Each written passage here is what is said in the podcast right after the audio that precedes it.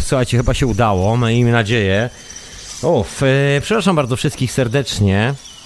Jeszcze dam sygnał, że do Radia Paranormalium wszystko już działa, bo mieliśmy troszeczkę napad paniki chwilowej, że coś się stało, że coś będzie, że coś nam umknie, moi drodzy. Nic już nie umknie, także wszystko już jest ok. Ja tu już czekam, czy wszystko jest ok. Okej, rewelacja. Słuchajcie, także wszyscy słuchacze, no mam nadzieję, że słuchacze w Radiu na Fali słyszą bez problemów. Słuchacze w Radiu Paranormalium też słyszą zupełnie bez problemów. No właśnie, urodzinowa dzisiaj audycja troszeczkę, no nawet nie troszeczkę, trochę bardziej niż urodzinowa bym powiedział. I to chyba ten nastrój imprezy się kablom udzielił, że się tak popsuły nagle, coś się pozmieniało. Bywa, moi drodzy. Także dzisiaj z lekką obsuwą hiperprzestrzeń, a co należy się, słuchajcie, przekroczyłem licznik 100 odcinków, także mogę poszaleć. Szalejmy zatem. Dobra, żartowałem. Dobra, już jesteśmy, moi drodzy. To co, czas najwyższy zacząć dzisiejszą hiperprzestrzeń. Czas najwyższy. Mam tu specjalny dźwięk, to może zacznijmy od samego początku.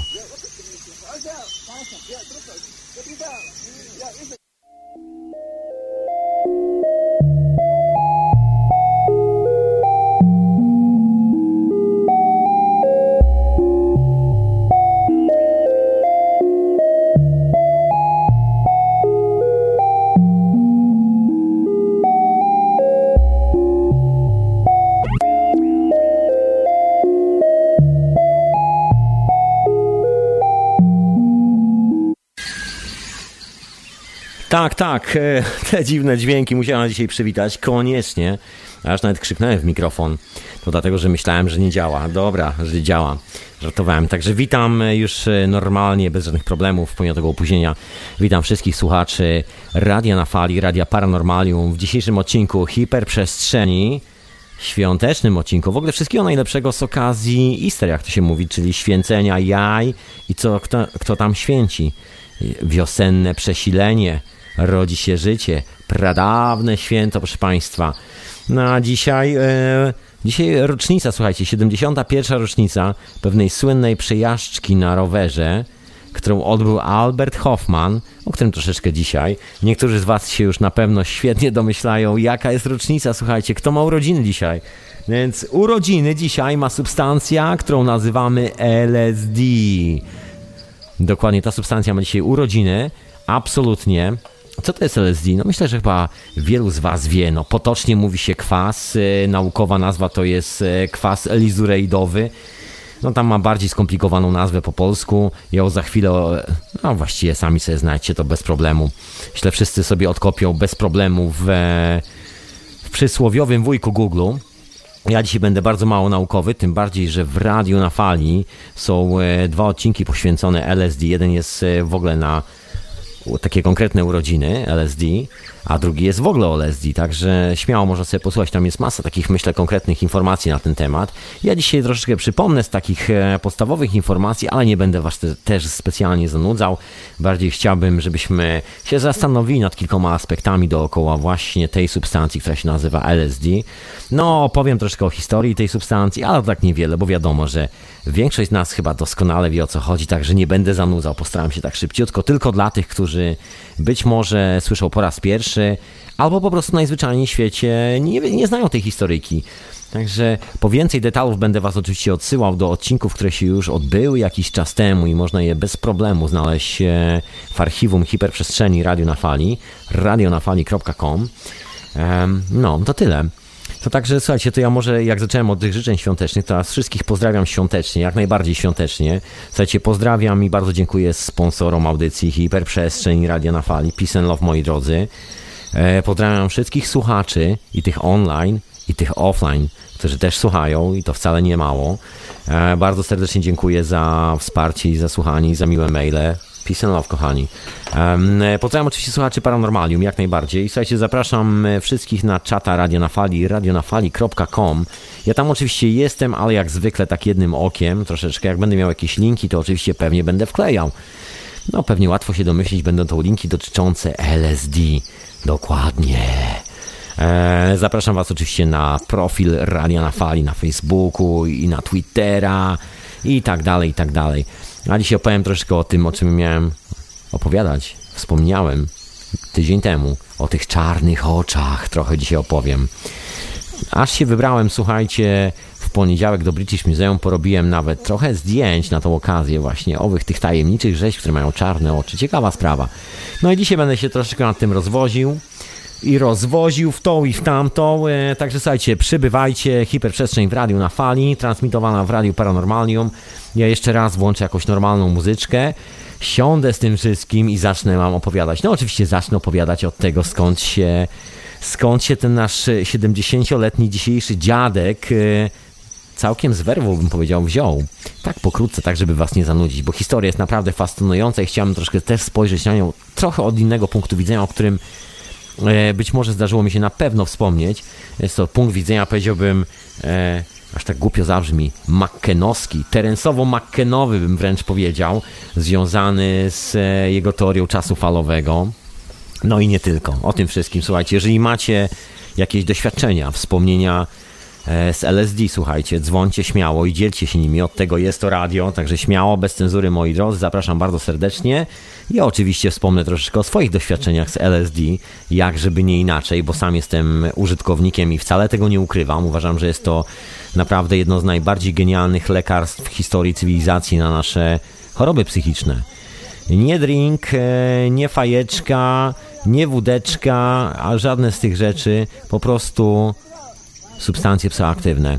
I dlaczego wydaje mi się, że są takim doskonałym lekarstwem? O tym właśnie będę dzisiaj między innymi też się roztrząsał, właściwie na tym się będę roztrząsał. To dobra, to zacznijmy od jakiejś muzyczki, ja tu się szybciutko ogarnę po tym szaleństwie związanym z opóźnieniem dzisiejszej hiperprzestrzeni z powodu troszeczkę nerwowego kabla. Ja nie wiem, czy ten kabel, kurczę, nie brał kwasa, czy co, że tak się zdenerwował i tak się popsuł dzisiaj. No wiecie, jak to jest. Bywa różnie. To zaczynamy może od muzyczki, która jest mocno inspirowana LSD, jeżeli nie no dedykowana wręcz takiemu, jak to się mówi, tripowi LSD. Właściwie jeżeli ktoś z was zna angielski, to bardzo polecam tekst tego utworu, bo mówi dokładnie o tym, co się dzieje podczas tripu. Opisuje doświadczenia naszego głównego bohatera, co mu się wydarzyło, kiedy tak tripował. Co się wydarzyło? A ja za chwilę do was wracam. No a wysłuchajcie oczywiście Radio na Fali, a na imię Tomek, audycja nazywa się Hiperprzestrzeń, jest także retransmitowana w Radiu Paranormalium, których słuchaczy też serdecznie pozdrawiam. No i słuchajcie, zaczynam tą dzisiejszą historię, bo dzisiaj urodziny dziadka, można powiedzieć, 71. urodziny odkrycia LSD, substancji, o której Albert Hofmann swego czasu powiedział bardzo ciekawą rzecz, mianowicie, że no nie jest być, że po prostu jest prawdopodobnie no jedną z tych substancji, która się okazuje być niezbędna po to, żebyśmy mogli jako cywilizacja zdecydowanie pójść dalej, że to nie był do końca taki przypadek, że to się wydarzyło. Ja mam też swoją taką koncepcję na to, że pojawienie się LSD nie było do końca takim przypadkiem. Ja to w ogóle chyba w życiu nie wierzę w przypadki. No i tu się posłużę rzeczą, którą uważam za bardzo cenną, czyli cenną tak bardzo poważnie, dramatycznie brzmi, troszeczkę cenną. Chodzi o teorię czasu falowego, którą kiedyś opublikował Terence McKenna, jest jej autorem. Jest wiele teorii, które są bardzo podobne. Właśnie Terence to chyba najlepiej opakował i najlepiej opowiedział, przynajmniej z mojego punktu widzenia, także najczęściej się posługuje tą metaforą na opisanie tej sytuacji.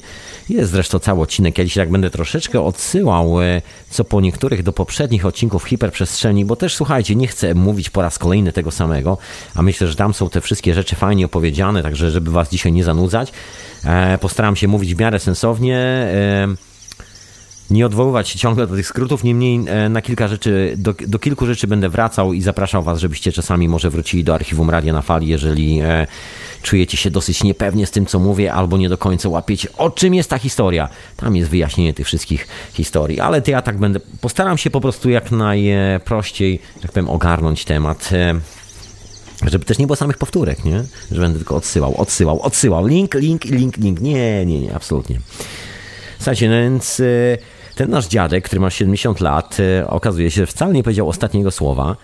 Jak na razie po gigantycznym okresie czasu, czyli właściwie prawie 40 latach bycia substancją na indeksie substancji zakazanych, za które można pójść do więzienia, za które można mieć bardzo poważne problemy z prawem, no, za którą można mieć dużo kłopotów, jeżeli policja nas z tym złapie i w ogóle się okaże, że to właśnie jest LSD, no to prawie, to gorzej nawet, to gorzej niż jakbyśmy zabili człowieka w prawie.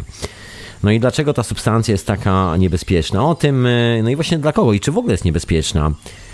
No bo absolutnie nie ma z tym nic wspólnego. Czekajcie, on tu telefon. Halo, halo, witam serdecznie.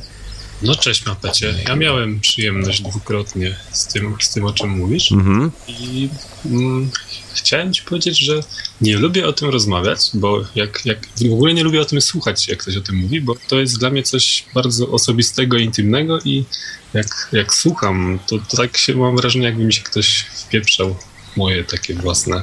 I zawsze mam takie też, że chciałbym od razu ludzi tak jakoś poprawiać odnośnie tych wrażeń. A tak, schować piwnicy, zakazać innym używania. Ja używałem, wiem co to jest, a wy nie używajcie, bo nie dorośliście do tego. Trochę tak to śmierdzi, wiesz?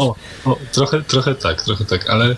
Jakiś taki ego trip, proszę, ja myślę, może jakiś update z tego LSD zrobić, żeby ten ego trip, że to tylko tobie jest dane i że to takie prywatne. To jest prywatne, ale informacja z tego wynika, myślę, że zgodzisz się ze mną, jest informacją, do której wszyscy powinniśmy mieć dostęp. No, gdyby to tak było tu i ówdzie, to naprawdę świat by wyglądał inaczej i chyba lepiej. Która to już właściwie audycja o tym twoja? Chyba trzecia, tak? Czy... Dokładnie. No dzisiaj są urodziny LSD, także 71, także nie byłoby możliwości, żeby aktualnie w radiu właśnie nie było dzisiaj audycji urodzinowej poświęconej... W kwietniu jest masa bardzo fajnych rocznic. Także no, jutro jest 4/20. Przypominam wszystkim palaczom kanabis. Ja uciekam i cześć i miłej audycji. Tutaj zapraszam, żebyś później się pojawił i opowiedział troszeczkę z tego swojego tripu, się może przełamał. Skoro go opisałeś, to chyba nie ma problemu, żeby go opowiedzieć. Ale... No ja wiem. Dobra, no, kończę. To nawet lepiej powiedzieć niż opisywać, tak mi się wydaje. To był Antyszwed, słuchajcie, ja zacząłem tą historię. Właśnie może po prostu, zanim się wbiję i opowiem, to może zacznę od tego, czym to LSD jest, bo nie każdy wie i nie każdemu chce się czytać te wszystkie mądre słowa, mądre naukowe nazwy, że to jest kwas lizoidowy i tak dalej, i tak dalej, i tak dalej. Słuchajcie, tak bardzo króciutko, w telegraficznym wręcz skrócie, Albert Hofmann, młody chemik w Szwajcarii, w Bazylei, pracujący dla zakładów Sandoz, postanowił znaleźć lek na różne przypadłości związane z migreną i nie tylko. Generalnie chodziło o astmę. Chodziło o to, żeby rozładować te skurcze mięśni, które towarzyszą astmie. No i koniec końców wpadł na trop pewnej substancji.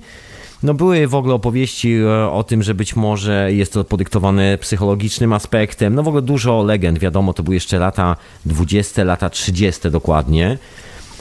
Także te substancje, które dzisiaj są traktowane przez znakomitą większość społeczeństwa jako coś po prostu nie z tej ziemi, jako po prostu jakieś piekielne zło, które musi być natychmiast zakazane, które wykoślawi ich dzieci, były absolutnie legalne i nikt z tego powodu nie miał problemu żadnego. Można było jeszcze w tamtych czasach większość tych rzeczy kupić bez problemu w aptece. No czasami potrzeba było recepty w niektórych miejscach, ale w większości wszystko było kompletnie legalne. No i badania tych substancji były czymś takim zwykłym. To nie był żaden sport ekstremalny, którym to jest aktualnie w dzisiejszych czasach. No więc robiąc to swoje badanie nad astmą, odkrył taką substancję, która się wzięła z grzyba, który się nazywa sporyż. Rośnie sobie na zbożu. No i wyekstraktował tę substancję, no i odłożył to gdzieś na półce. Był dokładnie 38 rok. Dlaczego powiedziałem o Terencie McKennie, o którym miał tą teorię czasu falowego? Teoria pokrótce mówi o tym, że pewne rzeczy na przestrzeni historii no, tworzą takie skoki, po których ta historia jakby przyspiesza, dzieją się kolejne rzeczy, że to jest taka teoria, że jeżeli mamy tydzień czasu i coś ważnego wydarzyło się na przykład w połowie tygodnia, i przełożymy to na skalę miesiąca, no to znaczy, że w połowie miesiąca też się wydarzy coś ważnego. Jeżeli przełożymy na skalę roku, to w połowie roku wydarzy się coś ważnego. Jeżeli zapiszemy to w postaci grafu, takich znaczków jak wykres EKG, to będziemy widzieli takie momenty piku, gdzie wszystkie rzeczy, czyli wynalazczość, ludzka pomysłowość, odkrywanie nowych rzeczy osiąga taki stan maksymalny, no i moment, kiedy ten stan dramatycznie opada w dół. I są takie skoki na tej linii czasu. No i jeżeli się przyrówna ten pattern do wszystkich wydarzeń historycznych, taki właśnie opis, no to właśnie wtedy powstaje nam pattern oczywiście, który możemy zduplikować i przyłożyć go do innych kawałków historii w cudzysłowie.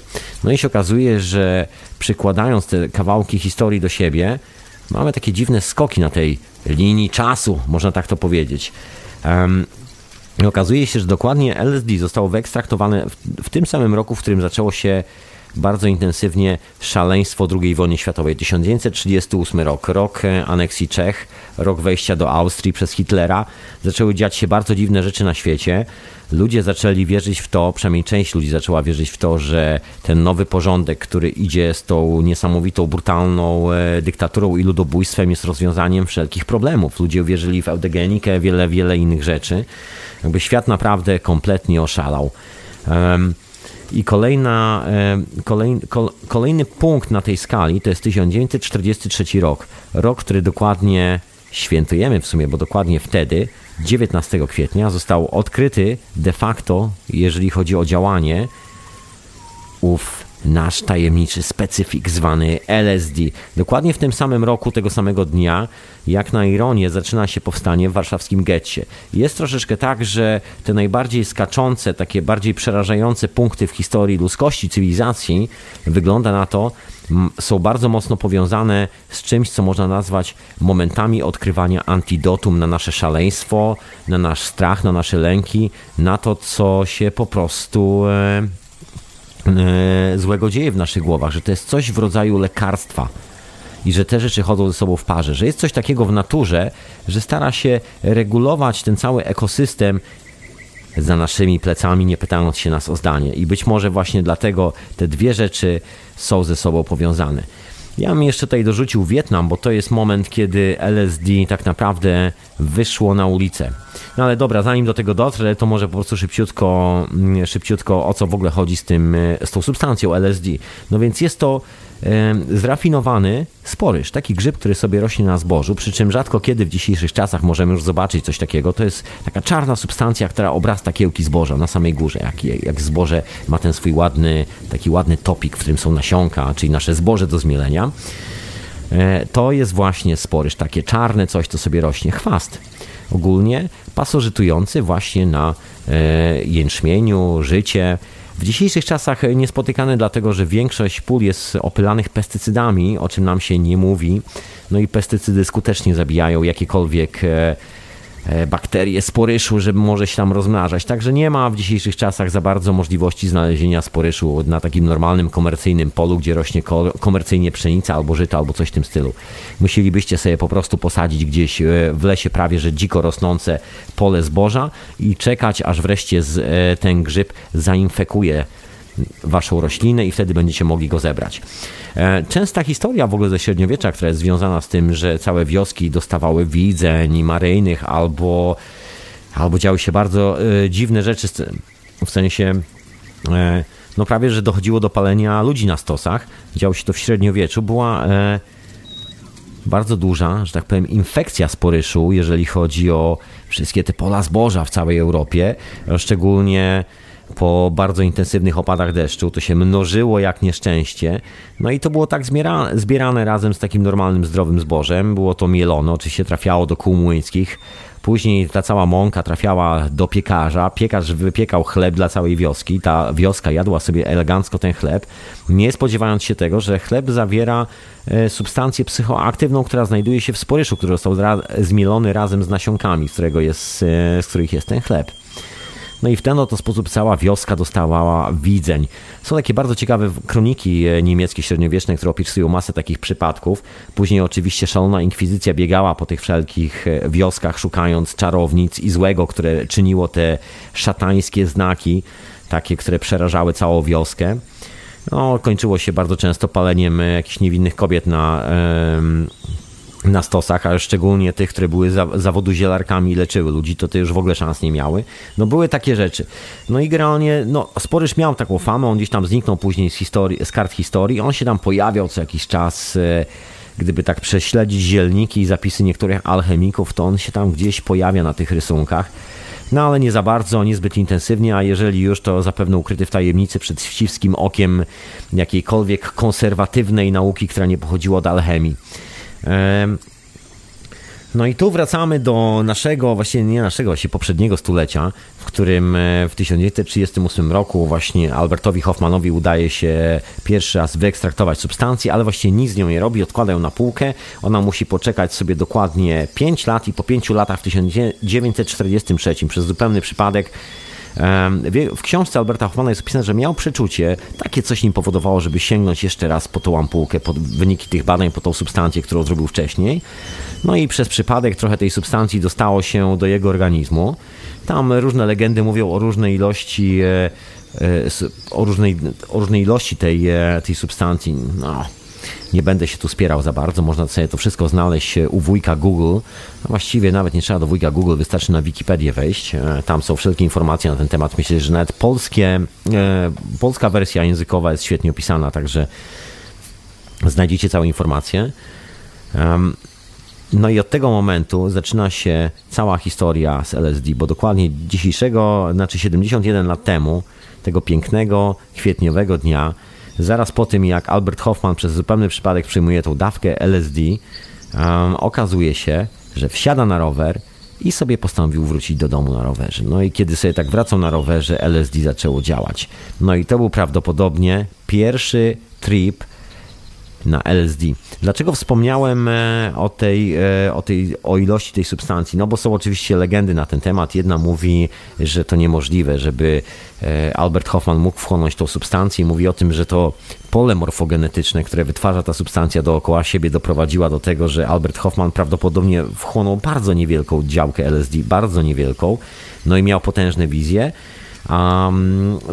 Druga oczywiście mówi o tym, że w rzeczywistości chłonął taką porcję, tylko był kompletnie nieświadomy tego, że to jest właśnie LSD, także te efekty nie były aż tak, znaczy były powalające z nóg, ale nie aż tak, bo gdyby być może wiedział, co wchłonął, ile tego było, że ma się położyć i przestraszyć albo coś zrobić ze sobą, to może ten trip był o wiele mocniejszy.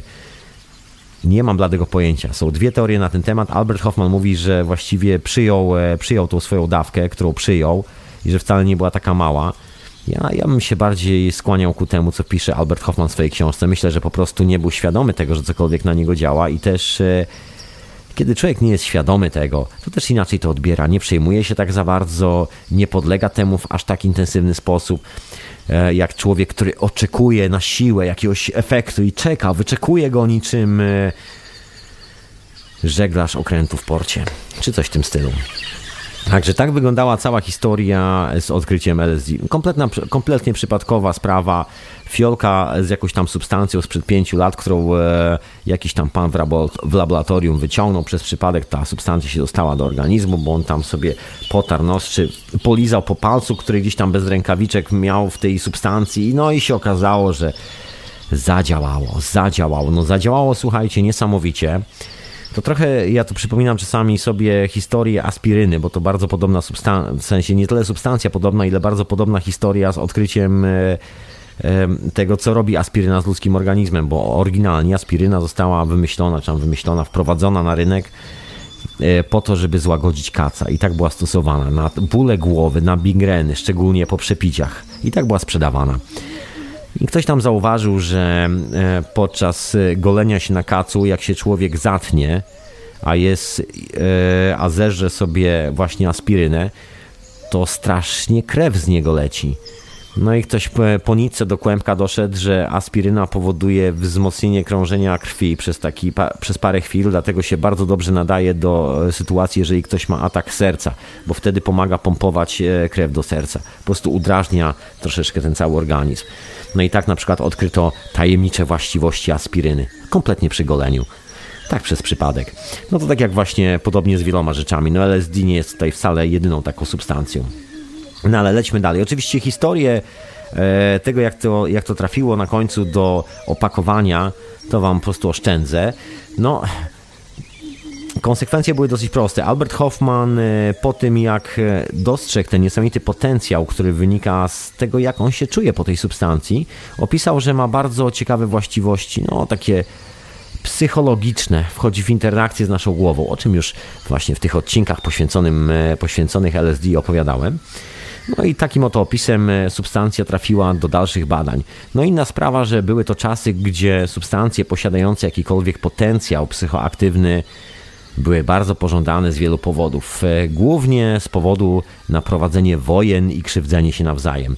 No każdy z możliwych wywiadów na świecie chciał mieć coś, co będzie takim serum prawdy. Coś, co jeżeli się poda jakiemukolwiek agentowi złapanemu na gorącym uczynku, spowoduje, że agent puści parę i opowie o wszystkim i wyda swoich wszystkich współpracowników. Także w ogóle te badania nad tymi substancjami były bardzo mocno wspierane przez wszelkie możliwe agendy rządowe. Tam nigdy nie było problemu wtedy, żeby się znalazły na to fundusze, żeby się znalazły na to laboratoria, żeby jeszcze znalazła się grupa ludzi, która w ogóle nie jest związana z wojskiem, ale będzie mogła to po prostu badać. No, każdy był zainteresowany tym, co przyniesie ten nowy, tajemniczy środek. Tak przez zupełny przypadek odkryty środek, który ma bardzo dziwny potencjał psychologiczny, bo tak to właściwie opisano. No i środek zapakowano w pudełka i rozesłano po laboratoriach, właściwie może nie tyle laboratoriach, ile ośrodkach badawczych psychologii i w ogóle znanych psychologach po całym świecie. Między innymi Uniwersytetu w Berkeley, wysłano do Kanady, wysłano do Czech, wysłano do wielu miejsc. I wielu psychologów dostało właśnie owe próbki z ową adnotacją, że jest to taka ciekawa substancja i być może warto by ją zbadać na pacjentach. Skutków ubocznych właściwie żadnych nie odnotowano za bardzo, także no prosto do badania. No i zaczęto to badać. Efekty tego badania są świetnie opisane. Są całe tony dokumentacji, słuchajcie, z lat 50., które do dzisiaj praktycznie zalegają w magazynach i z lat 60. też, bo wtedy to wszystko było kompletnie legalne.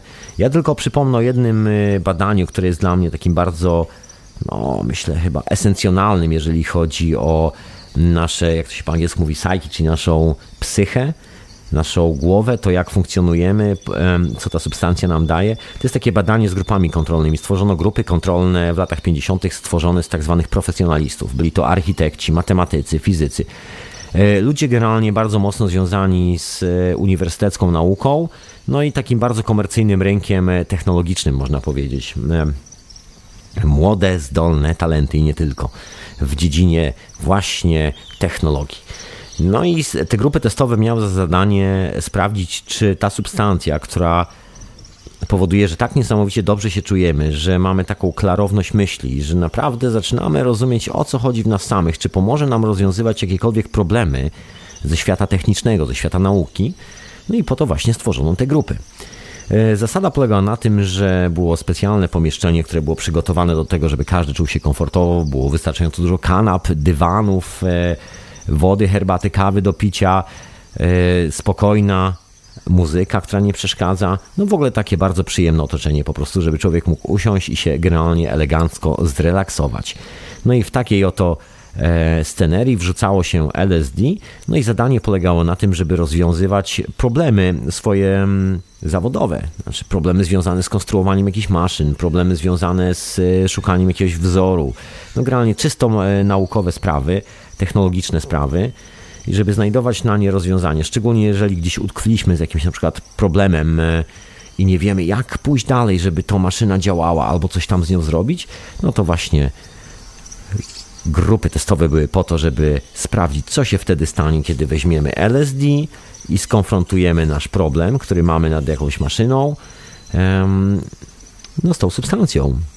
Bardzo szybko okazało się, że na przykład coś, co dzisiaj nazywamy burzą mózgów, w ogóle nie działa, że jest to po prostu kompletna bzdura, że ludzie nie potrafią w ten sposób funkcjonować, a już tym bardziej podczas wpływu LSD. Absolutnie nie działa na ludzi, każdy ma zupełnie inny pomysł, wszyscy sobie przeszkadzają nawzajem i generalnie, no, to chyba nawet do dzisiaj widać, że wszelkie te pomysły typu zróbmy burzę mózgu, wymyślmy coś wspólnie razem, kończą się takimi koszmarkami, które właściwie za które nikt nie chce brać odpowiedzialności, bo wychodzi z tego jeden wielki dramat. Okazuje się, że po prostu jeden człowiek potrafi sam okiełznać konkretną ideę niż 5 ludzi próbujących znaleźć coś wspólnego w czymś, czego sami nie są w stanie zrozumieć. No i właśnie to udowodniło LSD. Na końcu zostawiano właśnie ludzi pojedynczo. Każdy architekt ze swoim architektonicznym problemem, matematyk ze swoim matematycznym problemem, kolejny tam inżynier, który projektował jakieś tam elektroniczne układy ze swoim własnym problemem, który dotyczył tych elektronicznych układów i tak dalej, i tak dalej. No i okazało się, że jest to niesamowita substancja, bo jej potencjał jest nie tylko czysto taki, wtedy jeszcze nie podejrzewano takiego mocnego działania terapeutycznego, to były jakby początki badania kwasu, no ale okazało się, że doskonale współpracuje właśnie z taką sytuacją, gdzie mamy jakiś problem do rozwiązania i musimy znaleźć naprawdę coś fajnego, coś, co spowoduje, że pójdziemy dalej z tym naszym pomysłem. Okazuje się, że działa idealnie. No i zaczęto oprócz tego sprawdzać tą substancję tak po prostu w życiu, co się będzie działo, kiedy przełożymy ją do normalnego życia, do naszych takich codziennych problemów, typu na przykład pijemy za dużo, bo każdy dzień kończymy po prostu 2 piwami, albo w ogóle kończymy po prostu piwem i nie wydaje nam się, że mogło być inaczej, że generalnie popalamy tak delikatnie po kolei w jakieś nałogi i nie możemy się z nich w ogóle wydostać już po pewnym momencie, albo wpadamy w nie jeszcze gorzej, albo w ogóle jesteśmy kompletnie gdzieś kompletnie wyrzuceni poza margines życia i tak dalej, przez te dziwne rzeczy, które nam chodzą po głowie. I że to może być substancja, która nas, że tak powiem, z powrotem wrzuca w ten właściwy trop, na właściwą drogę. No i za te eksperymenty wzięto się w Berkeley. No i nie tylko jeszcze w Kanadzie, ale w Berkeley przeprowadzono bardzo ciekawy eksperyment, który zrobił niejaki Timothy Leary ze swoją grupą testową. Mianowicie zaczął podawać tą substancję ludziom, którzy byli w więzieniu. I to nie takim zwykłym więźniom, którzy byli skazani za takie przeciętne przestępstwa, tylko dano mu do dyspozycji grupę takich najbardziej groźnych przestępców, z którymi już właściwie nikt nie chciał sobie dawać rady, na których już wszyscy położyli przysłowiową laskę. Jakichś psychopatów, ludzi, którzy ze sobą w ogóle kompletnie nie radzą sobie, absolutnie. No i takim oddano, bo to i tak tacy więźniowie skazani na niebyt. No i przerażenie się zaczęło u władz więzienia, kiedy okazało się, że ci ludzie zaczynają wracać do zdrowia, że kończą się bójki więzienne, kończy się agresja w więzieniu, że zaczynają czytać, że no w ogóle, że ci ludzie jakby zaczęli zachować się w ogóle jak ludzie, że zaczyna się tak zwana przysłowiowa resocjalizacja i ta resocjalizacja nie wynika ani z przepisów, ani z przychodzenia pastora do więzienia, ani z żadnych takich innych rzeczy, tylko z używania substancji o nazwie LSD.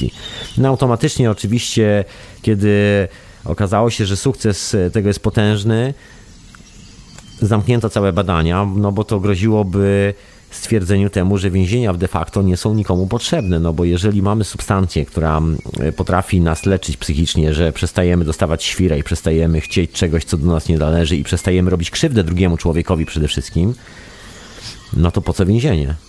Taka czysta logika. No i się okazało, że rzeczywiście no, logika zadziałała bardzo skutecznie, skończono bardzo szybko badania. Oczywiście do tego doszło jeszcze kilka innych elementów. LSD stało się bardzo, bardzo popularne. No bo co tu dużo mówić, wręcz cudowne działanie i przez te całe lata badań okazało się, że właściwie nie ma żadnego skutku ubocznego.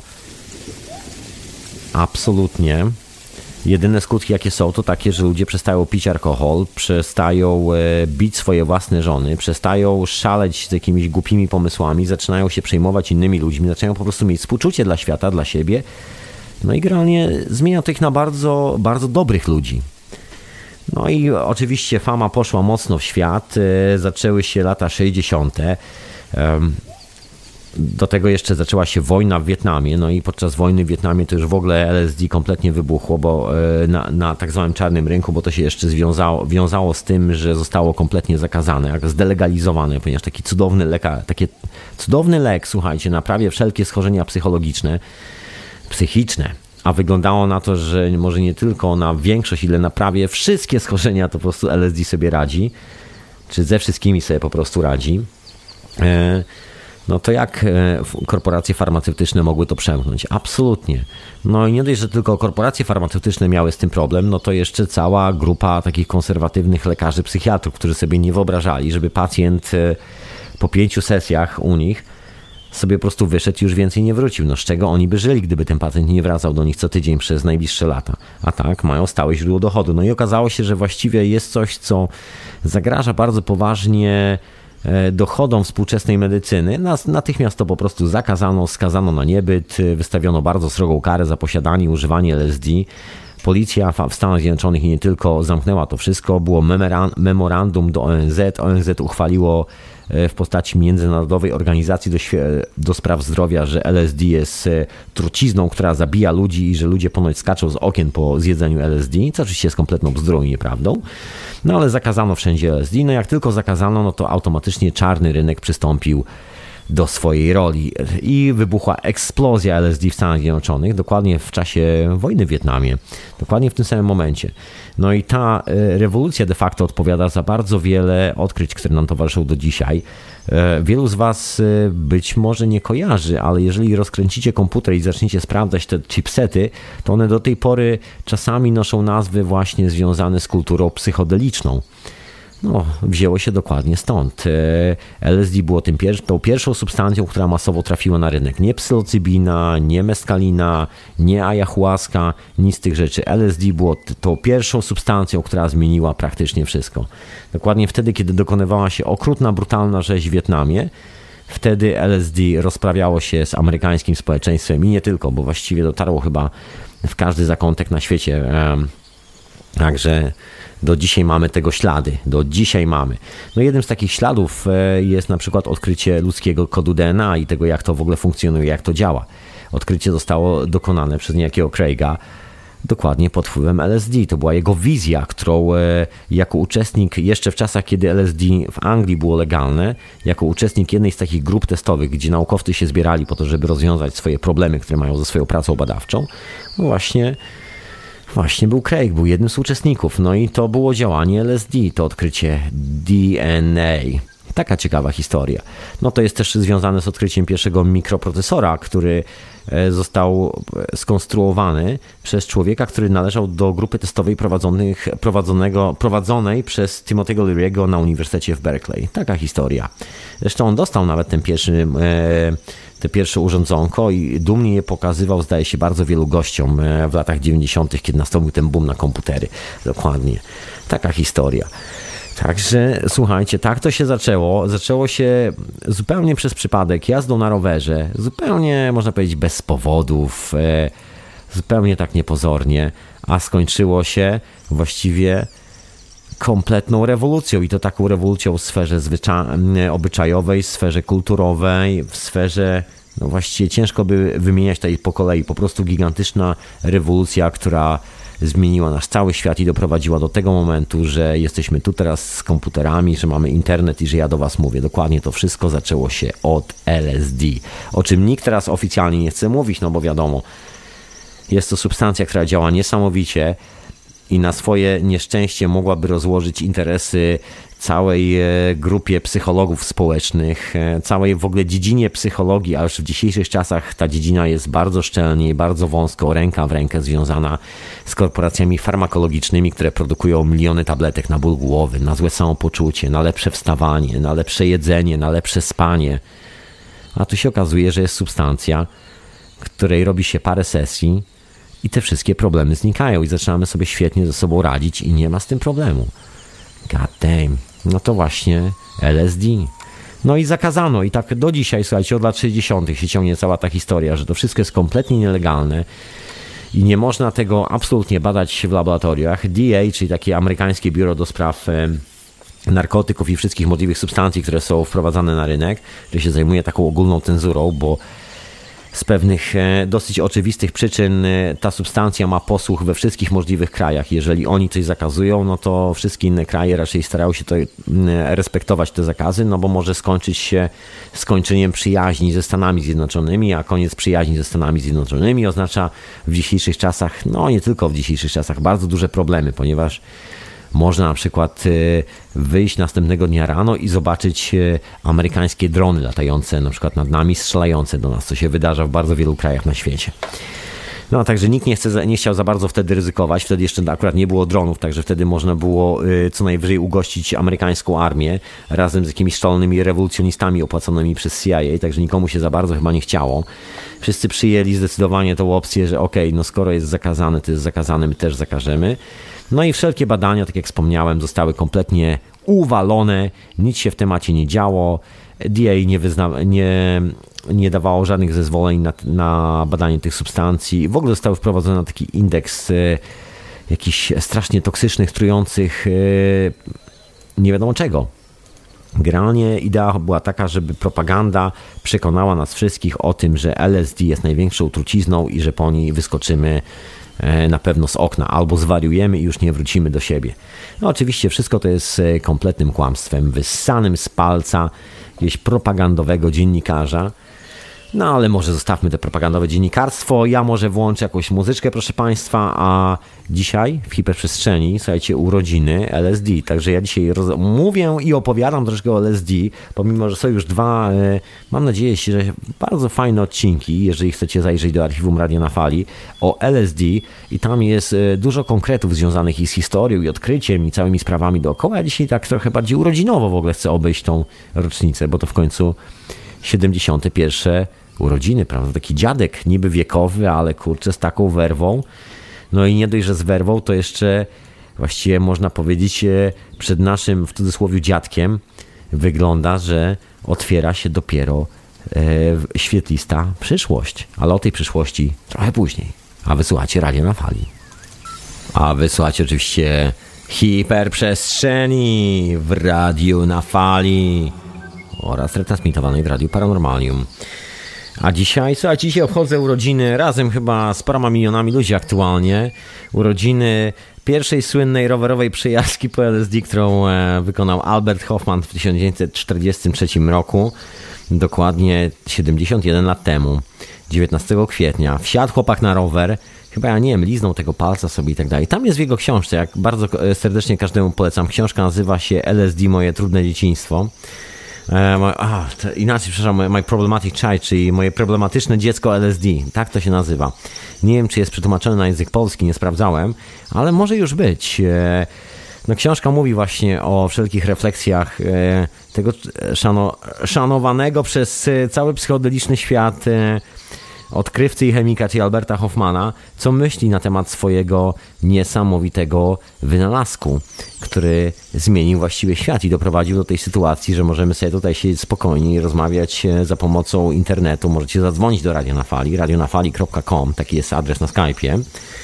No i to wszystko dzięki właśnie ludziom używających tej substancji do rozwiązania problemów technicznych i nie tylko, bo też substancja okazuje się, no, wywarła gigantyczny wpływ, jeżeli chodzi o źródło inspiracji. Tu jest może nie tyle źródło inspiracji, ile coś, co pomaga nam się odblokować i po prostu realizować nasze pomysły w naszej głowie na sam początek, tak żeby się nie przestraszyć przypadkiem tego, że nikt jeszcze przed nami czegoś nie zrobił albo nie wpadł na jakąś metaforę i że jesteśmy na przykład pierwsi w tym pokoleniu. Dlaczego nie? No, jeżeli jesteśmy pierwsi, to nieważne. Ważne, co mamy w głowie.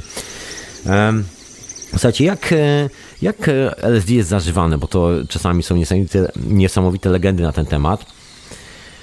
No jest to, słuchajcie, substancja, która jest, tak jak mówiłem na początku, jest generalnie ekstraktem, takim chemicznym ekstraktem z grzyba, który sobie rośnie na zbożu, tudzież na pszenicy.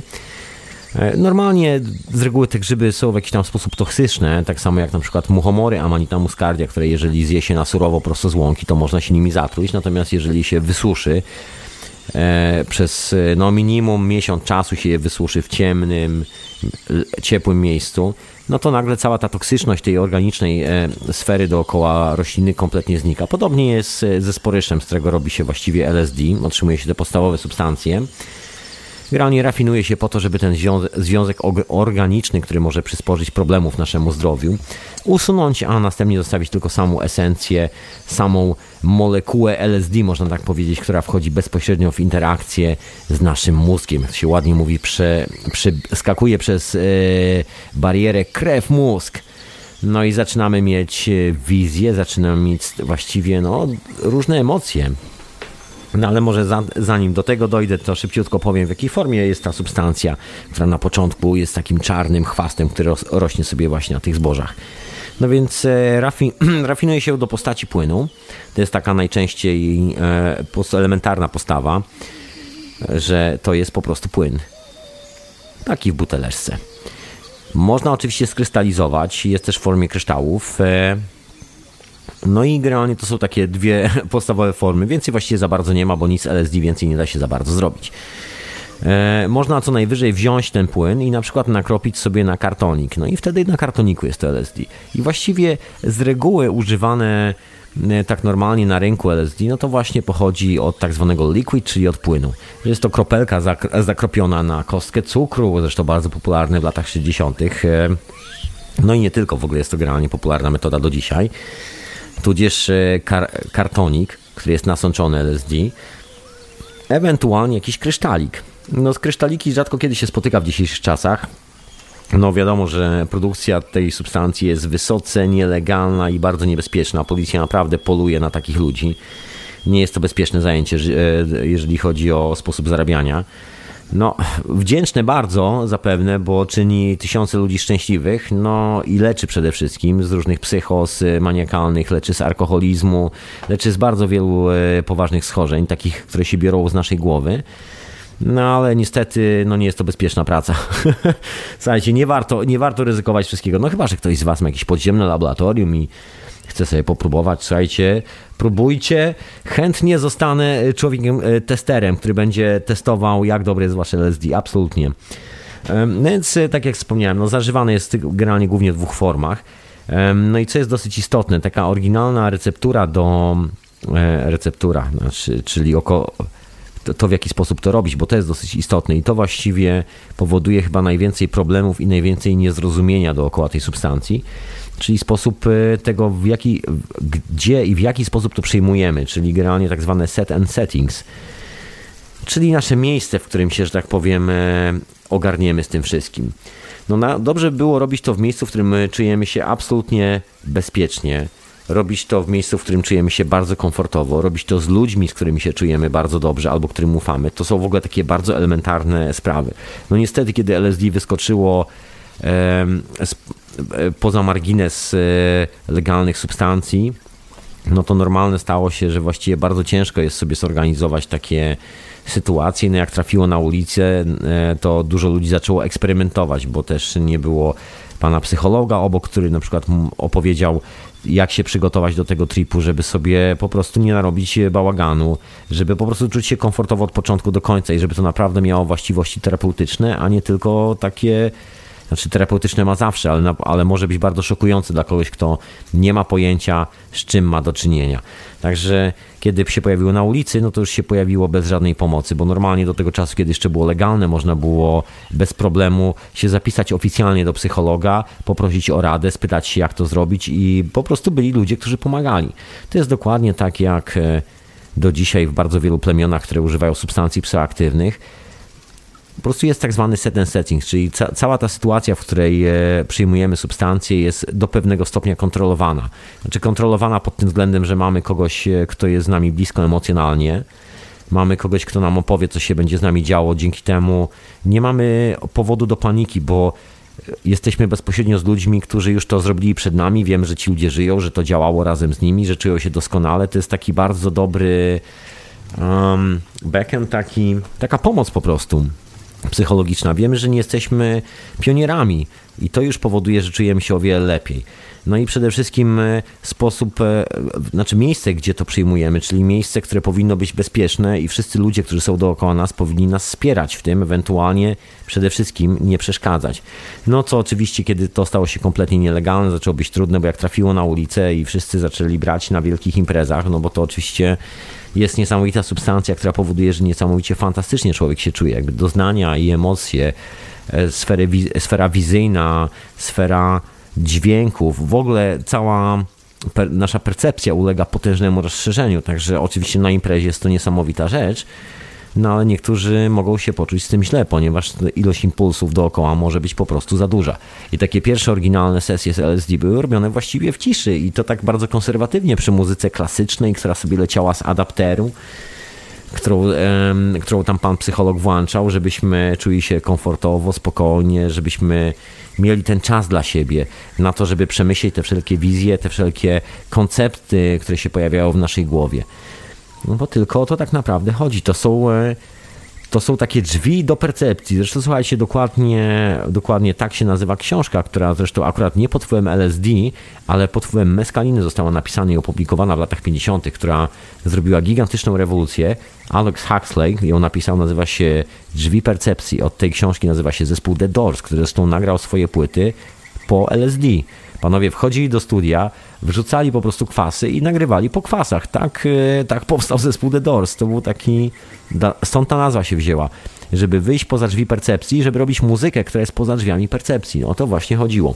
W książce jest opisana bardzo ciekawa koncepcja, że nasz umysł ze swojej natury zawęża naszą percepcję, żebyśmy na co dzień w cudzysłowie nie zwariowali, bo jest więcej niż nam się wydaje. My to czujemy zawsze podskórnie. To są te wszystkie rzeczy, o których ja bardzo często tu opowiadam, czyli intuicja, pole morfogenetyczne. Wszystkie te rzeczy, których nauka oficjalnie nie jest w stanie wyjaśnić, bo właściwie nie ma żadnej metody badawczej, a my doskonale wiemy, że to jest, bo właściwie wszystko, co jest dookoła nas, potwierdza niezbicie faktami istnienie tych wszystkich rzeczy, tylko że nie wiemy, co to jest. Wiemy, że jest, ale nie wiemy, skąd się bierze i tak dalej, i tak dalej.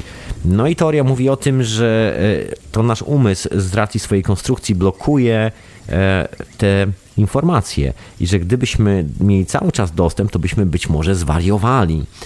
No i że to są właśnie te drzwi do innej percepcji, do szerszej percepcji i że LSD jest jedną z tych substancji, że właśnie otwiera nam te drzwi.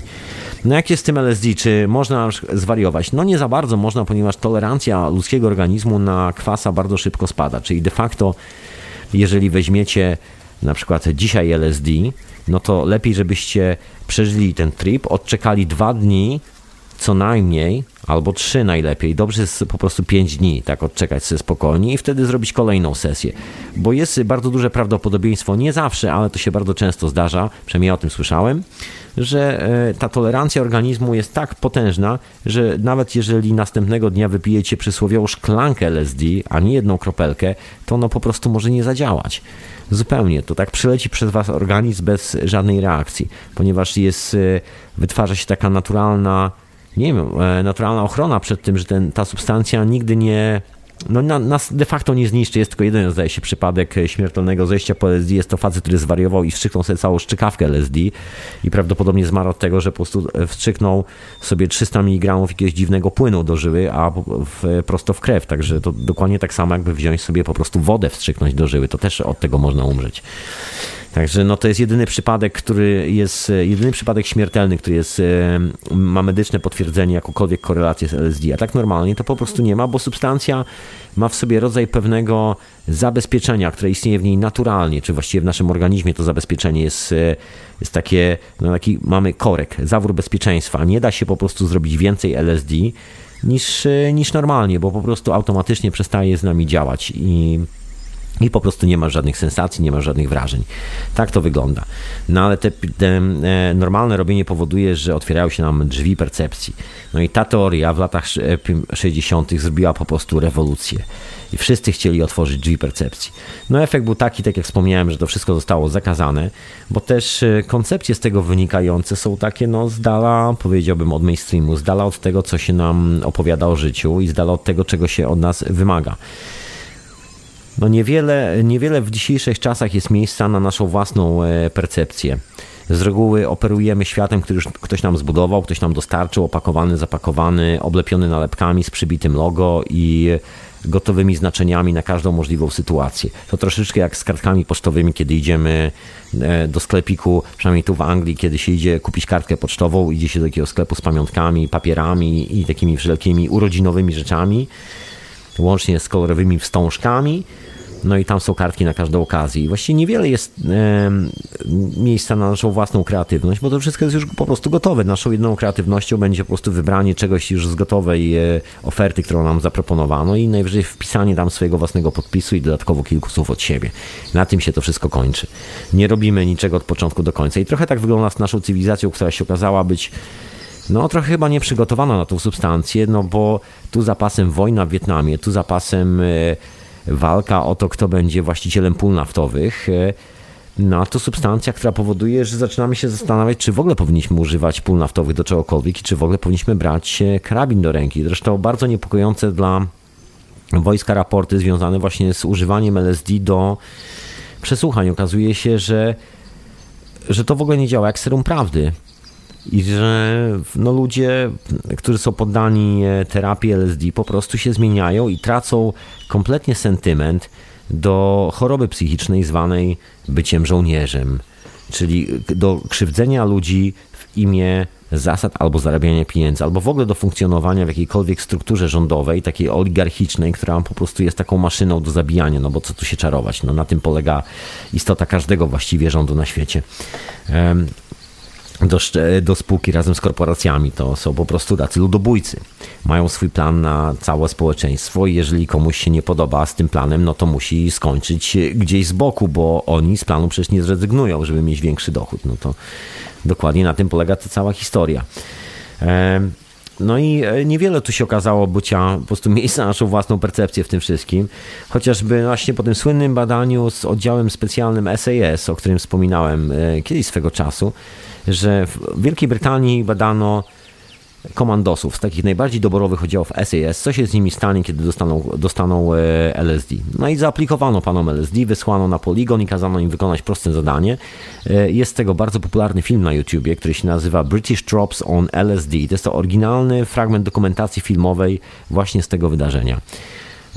No to nie będę opisywał, bo to każdy z nas może sobie zobaczyć. Ja oczywiście te linki umieszczę pod audycją, także nie ma problemu, nie przegapicie tego filmiku.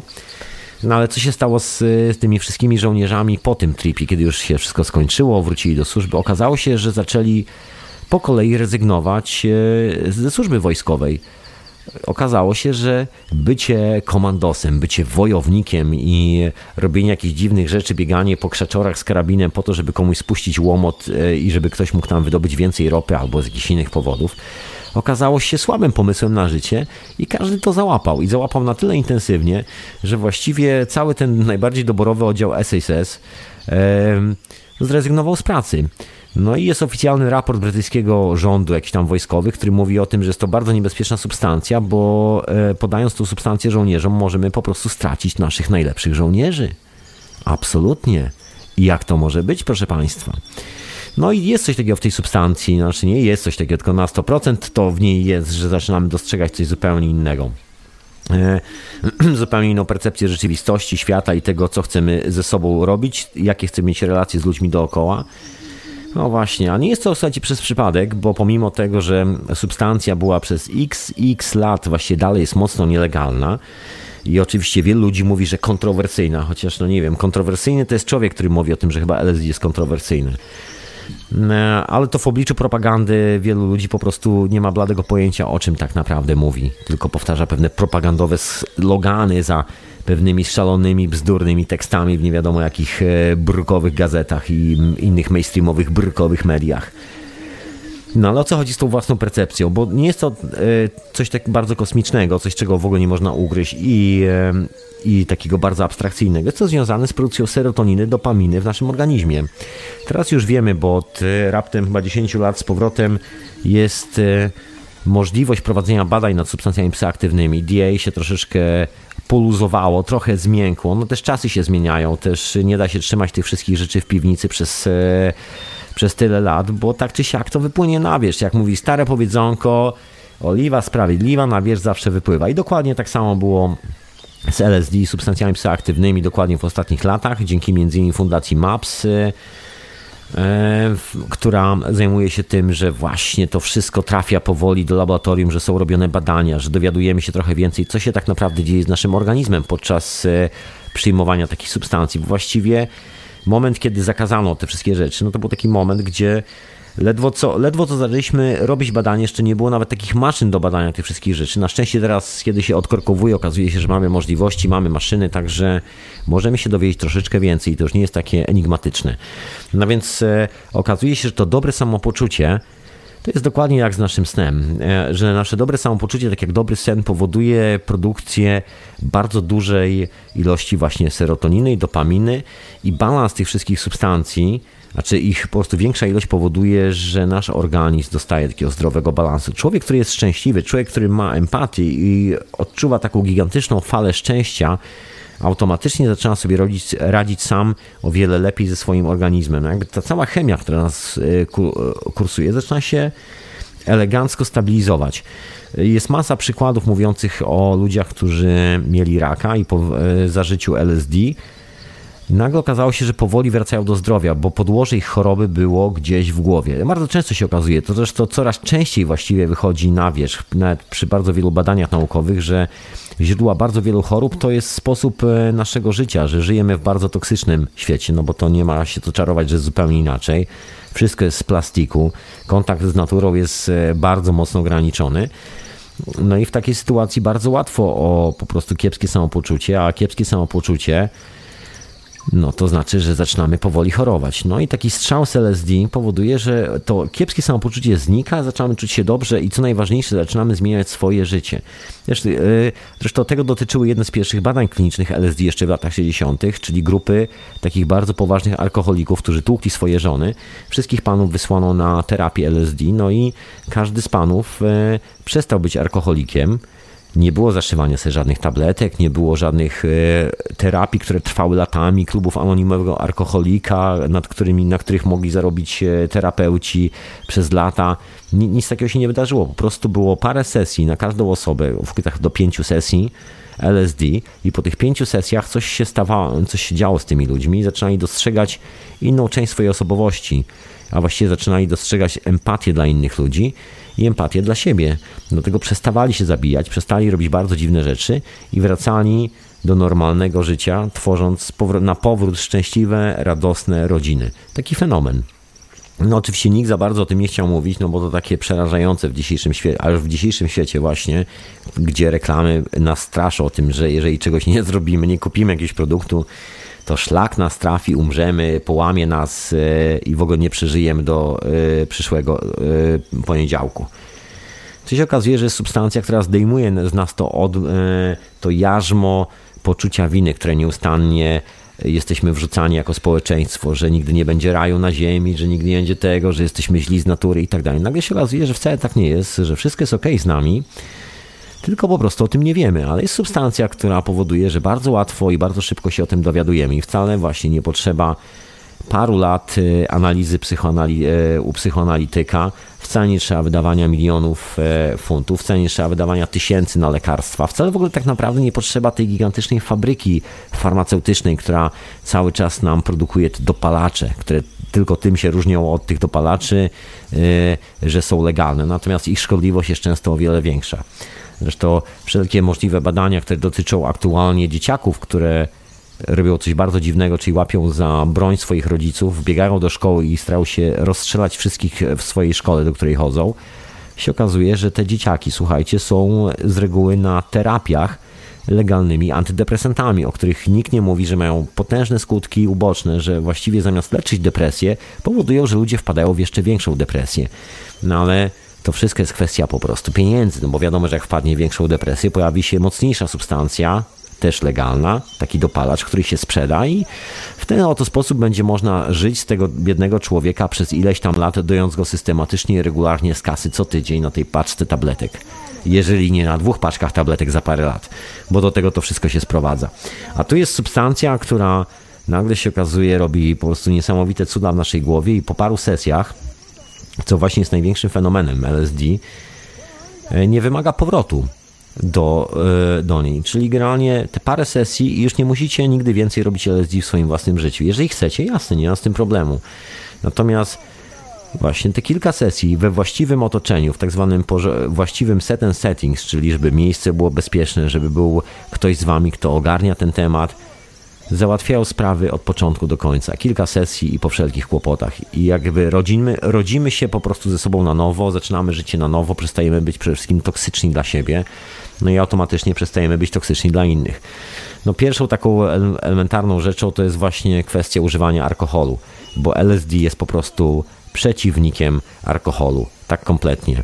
O tym wielu ludzi absolutnie nie ma pojęcia i czasami się zdarza, że mają bardzo fatalne wspomnienia po LSD, szczególnie młodzież, która gdzieś tam na imprezie spotkała dealera, który sprzedał LSD, wypiła za dużo piwa i wrzuciła jeszcze do tego właśnie tą substancję. No i tu się zaczyna ambaras, bo w rzeczywistości LSD jest substancją, która nas uwalnia od tego nieszczęśliwego nałogu, który polega na tym, że w ramach budowania jakichś relacji społecznych wiecznie musimy być na bani. I to takiej agresywnej bani, bo alkohol po prostu ma taką chemię w sobie, że pobudza nas w taki bardzo agresywny sposób, włączając przednie płaty czołowe, jak przy bardzo ciężkim stresie.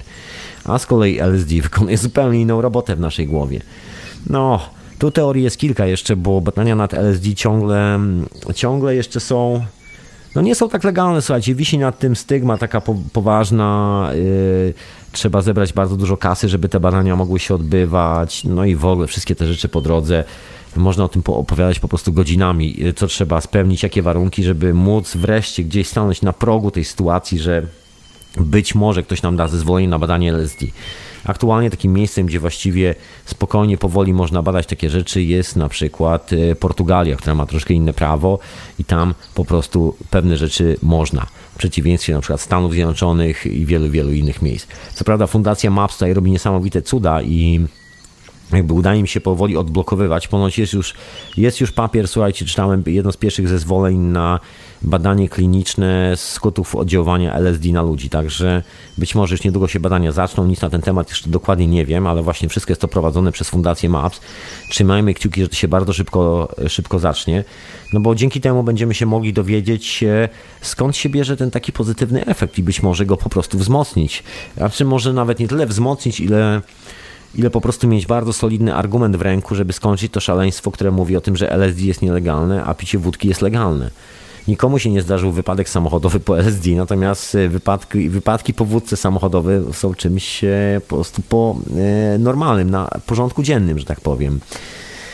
No ale to jest też kwestia pewnych rytuałów, które zniknęły z naszej kultury. Znaczy my do dzisiaj kontynuujemy pewne rytuały, chociażby wielkanocne święta, takie katolickie, to jest też kontynuowanie pewnych rytuałów, ale nie do końca właściwie kontynuujemy je, tak mi się wydaje, we właściwy sposób, bo my odcięliśmy się od właśnie tej substancji. Te rytuały właściwie, no czemu służyły? No temu, żebyśmy się troszeczkę oczyścili z tego całego zamieszania, temu, żebyśmy zobaczyli drugiego człowieka, żebyśmy sami się zobaczyli w lustrze, jak w tym drugim człowieku i po prostu znormalnieli. Jeżeli mamy jakieś krzywe myślenie w głowie, to żeby to krzywe myślenie po prostu z tej głowy jak najszybciej wyrzucić. No i temu służyły te wszystkie rytuały i dlatego one zawsze były związane bardzo mocno z substancjami psychoaktywnymi, właściwie w każdej kulturze.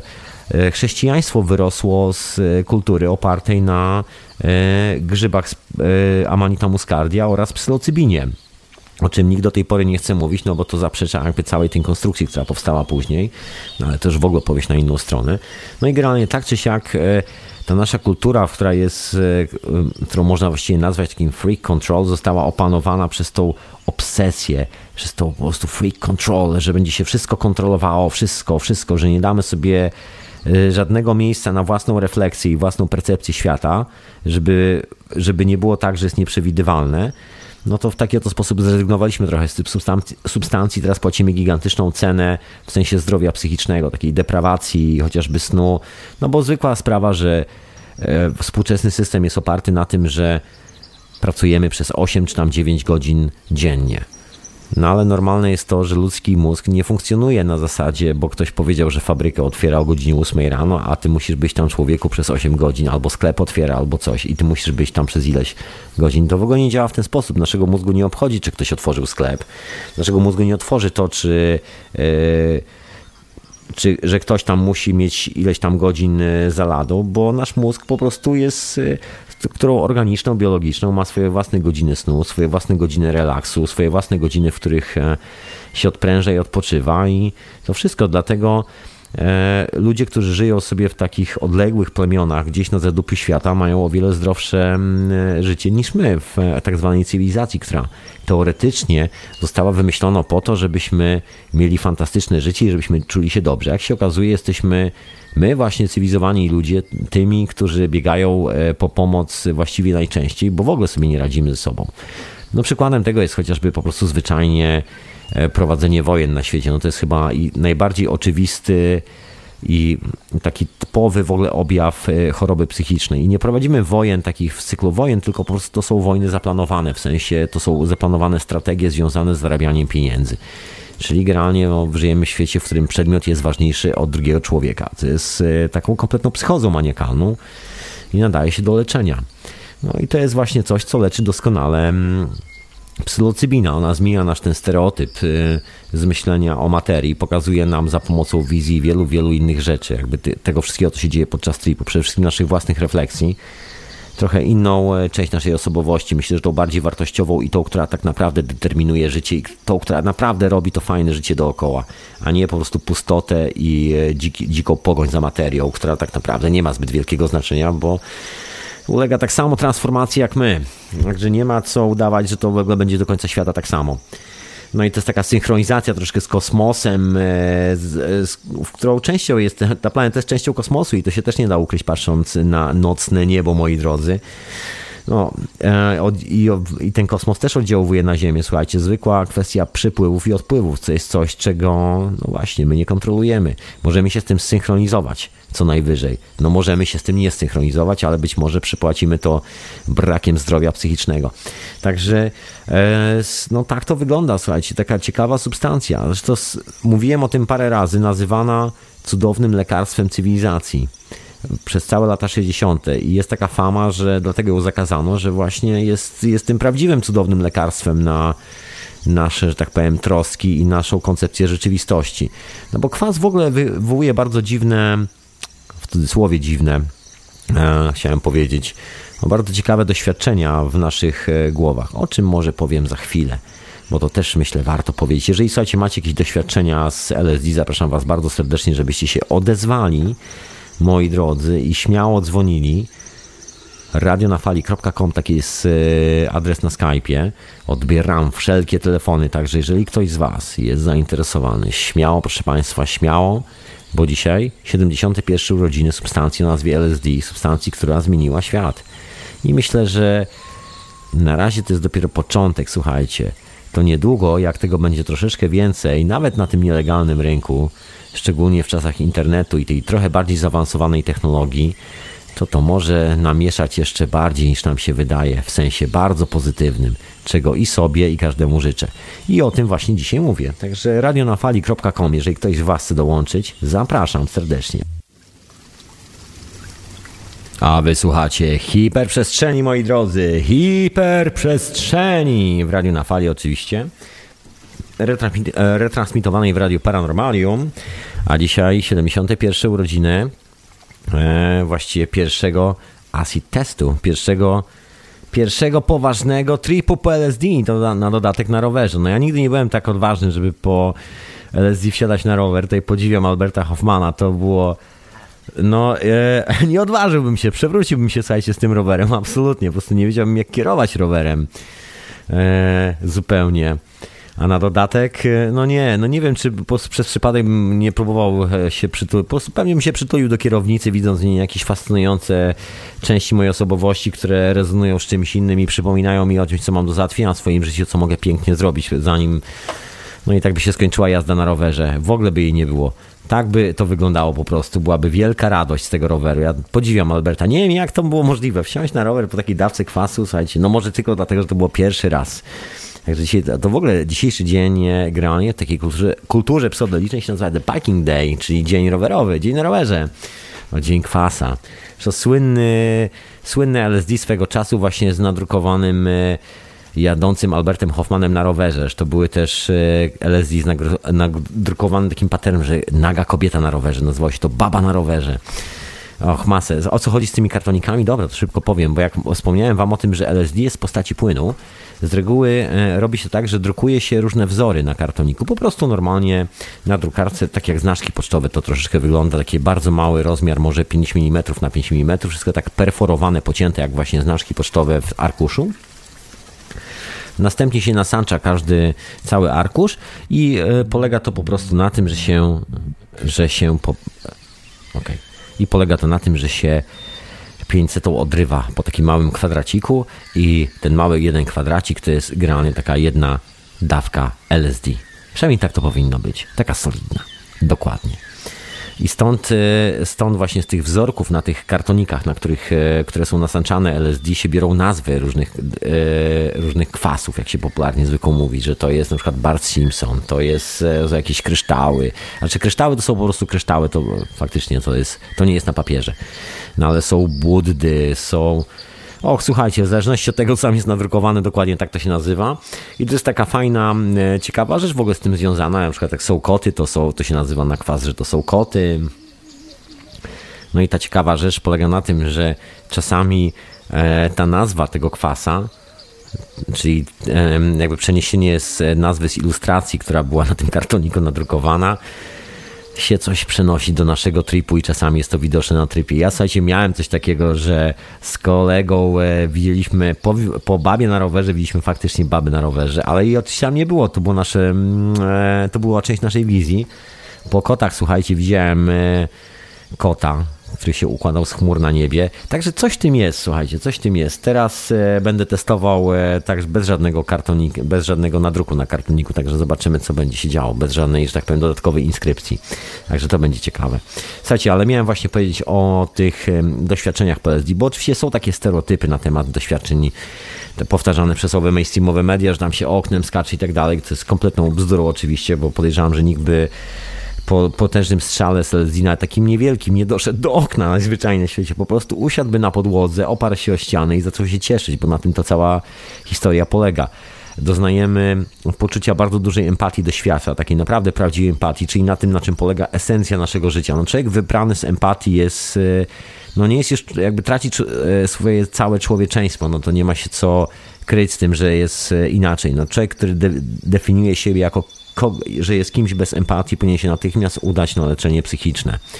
I to takie bardzo poważne, nie? Do jakiegoś, kurde, to jak nie boi się lekarzy, to niech jedzie do szamana, naprawdę. To szaman go nawet też wyleczy z tego, bo no jesteśmy ludźmi i operujemy w świecie złożonym z takich samych istot jak my. Czyli jeżeli nie mamy empatii, nie mamy współczucia dla takiej samej istoty jak my dookoła nas, to jak my będziemy w tym świecie funkcjonować? W jaki sposób? Z przedmiotami, no ale przedmioty nie mówią, nie przytulają się, przedmiot nikomu z nas nie powie, że kocha, nie powie nic miłego, nic, nie ma żadnych emocji, tylko przedmiot.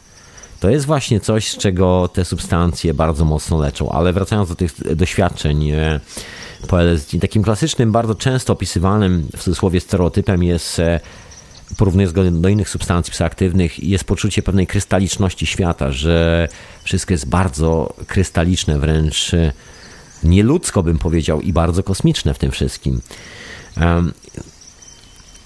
Może nie będę opisywał tych wszystkich wrażeń wizyjnych, bo właściwie wizje zależą od tego, kto używał tego środka. Jeżeli ktoś ma bardzo mocno zdeterminowaną przeszłość, nie wiem, mieszkaniem na środku pustyni, no to być może w swoich wizjach będzie się odnosił do tego, co jest na pustyni. Jeżeli ktoś się wychował w bardzo dużym, wielkim lesie, być może w swoich wizjach będzie się odnosił do tego lasu. Jeżeli ktoś dorastał w mieście przez całe życie, to odniesienia będą do jego życia w mieście. Także nie da się tego wszystkiego zamknąć do jednego worka, rzucić na stół i powiedzieć, okej, to jest to są nasze wizje, na tym to polega. Nie wiadomo, na czym to polega. To jest nasza indywidualna rozmowa z nami samymi, z naszą całą przeszłością, z tym, co robimy, ze swoim życiem, z tym, kim jesteśmy dla innych ludzi, dla siebie przede wszystkim. I to, jak to wszystko rezonuje dookoła. Nic więcej, nic mniej. Jedyną rzeczą, która jest właściwie wspólna i to jest ten jedyny taki wspólny core tych sytuacji dla każdego z nas używającego LSD, tu nie ma żadnego wyjątku, jest proces doświadczania integracji osobowości z materią, która jest dookoła nas. Jest troszkę tak, jak zaczyna się od, jak się ładnie mówi, dysocjacji, czyli rozłączenia naszej osobowości od ciała. Zaczynamy dostrzegać, że jesteśmy duchem, jesteśmy istotą, która po prostu jest. Nie jest, mieszka teraz w ciele, wszystko jest okej, ale jesteśmy istotą jakby też poza ciałem. Po prostu jesteśmy świadomością. Tak to ładnie brzmi w dzisiejszych czasach, bardzo często powtarzane przez różnych dziwnych ludzi, których nie podejrzewam o branie kwasa, ale to dobrze. Może ten kwas działa też w polu morfogenetycznym i ta informacja dociera do każdego. No ale jest ten moment dysocjacji, czyli kompletnego odłączenia od tej całej materii, od naszych fobii, na przykład związanych, nie wiem, z tym, że uprawiamy politykę i że zastanawiamy się nad materią i że wszystko determinujemy od owej materii dokładnie. Generalnie chodzi o kasę po prostu, najzwyczajniej świeci przedmioty. że one przestają być naszym Bogiem, przynajmniej na te parę godzin, nawet dla najbardziej zatwardziałego miłośnika po prostu przedmiotów, który jest w stanie sprzedać swoją matkę, rodzinę oraz swoją własną nerkę na pieniądze, bo musi mieć więcej. Nawet każdy z nas doświadcza tej pełnej, kompletnej dysocjacji, takiego rozłączenia na pierwiastki pierwsze i zauważenia tego, że każdy element jest czymś innym, a my jesteśmy ponad tymi elementami i że de facto właściwie nasze życie nie polega na zajmowaniu się duperelami i sklejaniu z tym wszystkim dookoła i wymyślaniu sobie nowej teologii, nowego Boga, czy on się nazywa polityka, czy to jest religia, czy to jest pieniądz, czy to jest jakiekolwiek inne po prostu bzdurne wyobrażenie o świecie, którym próbujemy zorganizować to życie dookoła nas. Nagle się okazuje, że to wszystko znika. Wszystkie stereotypy, z którymi dorastaliśmy, wszystkie takie wyuczone schematy w naszej głowie nagle wyparowują i lądujemy w nowym świecie, zupełnie bez schematów. No i zaczynamy proces integracji swojej własnej osobowości. No i widzimy, że na przykład nasza relacja z kimś tam była kompletnie do dupy, bo tak naprawdę nie patrzyliśmy na tego człowieka jak na istotę żywą, jako na kogoś, kto może podać nam rękę i powiedzieć: stary, jesteś fantastycznym człowiekiem, wiesz, bardzo cię lubię, szanuję, wiesz, kocham cię jak brata, wszystko jest okej.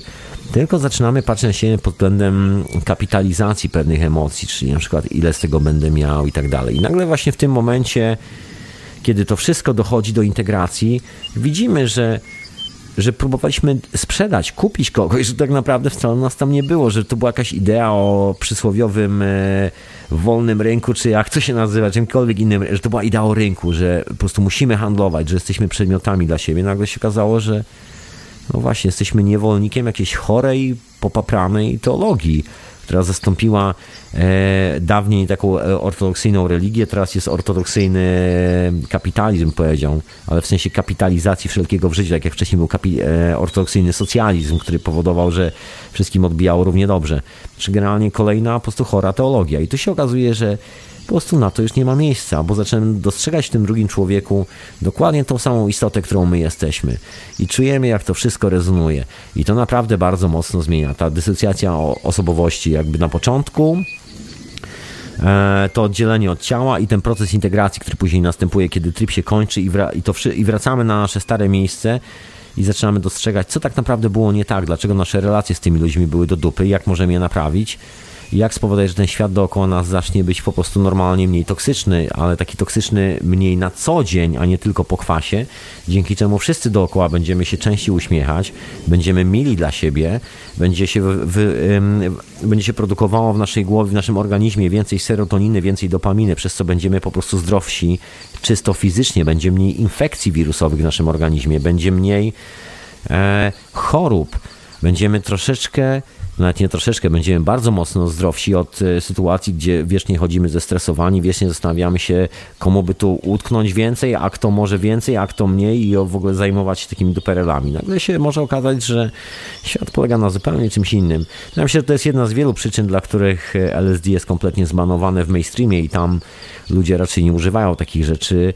Częściej sięgają po alkohol, który sprzyja takiej właśnie kapitalizacji życia, widzeniu swojego sąsiada jako po prostu maszyny do zmielenia i do zarobienia na nim pieniędzy, a nie do widzenia w nim normalnego człowieka. No dobrze, że zwierzęta na świecie nie robią tego, co my, no bo już by chyba żadnego zwierzęcia na świecie nie było, jakby zaczęły się charge'ować za życie na tej planecie, jakby se wiewiórki musiały płacić za obecność mieszkania na planecie Ziemia podatek, po prostu jak ludzie. To chyba by już tych wiewiórek dawno nie było. No jest coś w tym, słuchajcie, i to jest bardzo mocno związane, to jest moja koncepcja, że jest to nie jestem tu oryginalny, bo właściwie bardzo wielu ludzi ma bardzo podobną refleksję. Myślę, że dla większości użytkowników substancji psychoaktywnych jest to właściwie taka bardzo codzienna refleksja, że świat, który sobie wymyśliliśmy, tą całą cywilizację, ten cały w ekonomii, to, że modlimy się do nowego bożka, który się nazywa Mamona i definiujemy wszystko, zabijamy ludzi dla tego Boga, patrzymy bez żadnej litości na ludzi na ulicy, którzy nie mają praktycznie niczego, tylko dlatego, że my wyznajemy tego Boga Mamony i on nam każe po prostu tych ludzi traktować jako podludzi. To jest dokładnie taka sama historia, taka choroba psychiczna, że jesteśmy sami, jedyni i tylko tyle, ile uda nam się wyrwać z tego systemu, jest nasze, a reszta się nie liczy. No. I to właśnie leczy, słuchajcie, to leczy owo LSD, owo tą tak powiem, zaburzenia w głowie właśnie z tym związane. Przez to właśnie, że nasza osobowość podlega później integracji i że zaczynam dostrzegać, że faktycznie jesteśmy wszyscy ludźmi i że ten koleś na ulicy i ja to takie same osoby. To nie ma żadnej różnicy. Jeżeli sami nie zrobimy czegoś fajnego, to po prostu tego fajnego nie będzie. I tak dalej, i tak dalej. Nie chcę zanudzać takimi opowieściami. No ale wracając do tego systemu społecznego, jest bardzo ciekawa refleksja wynikająca chociażby z obserwacji starożytnych rzeźb, dokonań starożytnych kultur, które nawet jeszcze funkcjonowały gdzieś tam 2000-3000 lat temu, a nawet jeszcze dawniej. Słuchajcie, te rzeźby można spotkać w wielu muzeach na świecie. Ja szczęśliwie mieszkając w Londynie mam pod nosem naprawdę całkiem nieźle wyposażone muzea, a wiadomo, że brytyjskie królestwo się okradło wszędzie na świecie i co można było ukraść i przywieźć do Londynu zostało przywiezione. I nigdy nie zostało oddane prawowitym właścicielom, no ale dzięki temu mogę sobie pobrykać po muzeach i poprzyglądać się starym rzeźbom. Jedna bardzo ciekawa rzecz związana właśnie z używaniem substancji psychoaktywnych, właśnie z LSD między innymi, jest takie, że powiększają się źrenice oczu, robią się kompletnie czarne, nawet jeżeli ktoś miał piękne, błękitne oczęta, to oczęta po kwasie robią się po prostu całe czarne. Takie nietypowa rzecz. No, zmienia się nasza percepcja, jest wiele teorii na ten temat, to w ogóle wymaga prawdopodobnie jakiegoś konkretnego sprawdzenia przez porządnych naukowców, kiedy to już będzie możliwe, kiedy będzie już można legalnie robić te badania. Na razie po prostu wiemy, że coś takiego się zmienia. To nie tylko po LSD, bo to generalnie po w ogóle każdej substancji psychoaktywnej, czyli po meskalinie, po ayahuasce, znaczy po DMT, po psylocybinie, tej z grzybów. Po wielu substancjach, ale musi być psychoaktywna. Dokładnie ten sam numer ze źrenicą oka robi się czarna. Jeżeli obserwujemy sobie rzeźby, które parkują w tych muzeach, te stare rzeźby, to bardzo często, słuchajcie, zwróćcie uwagę na starożytny Egipt.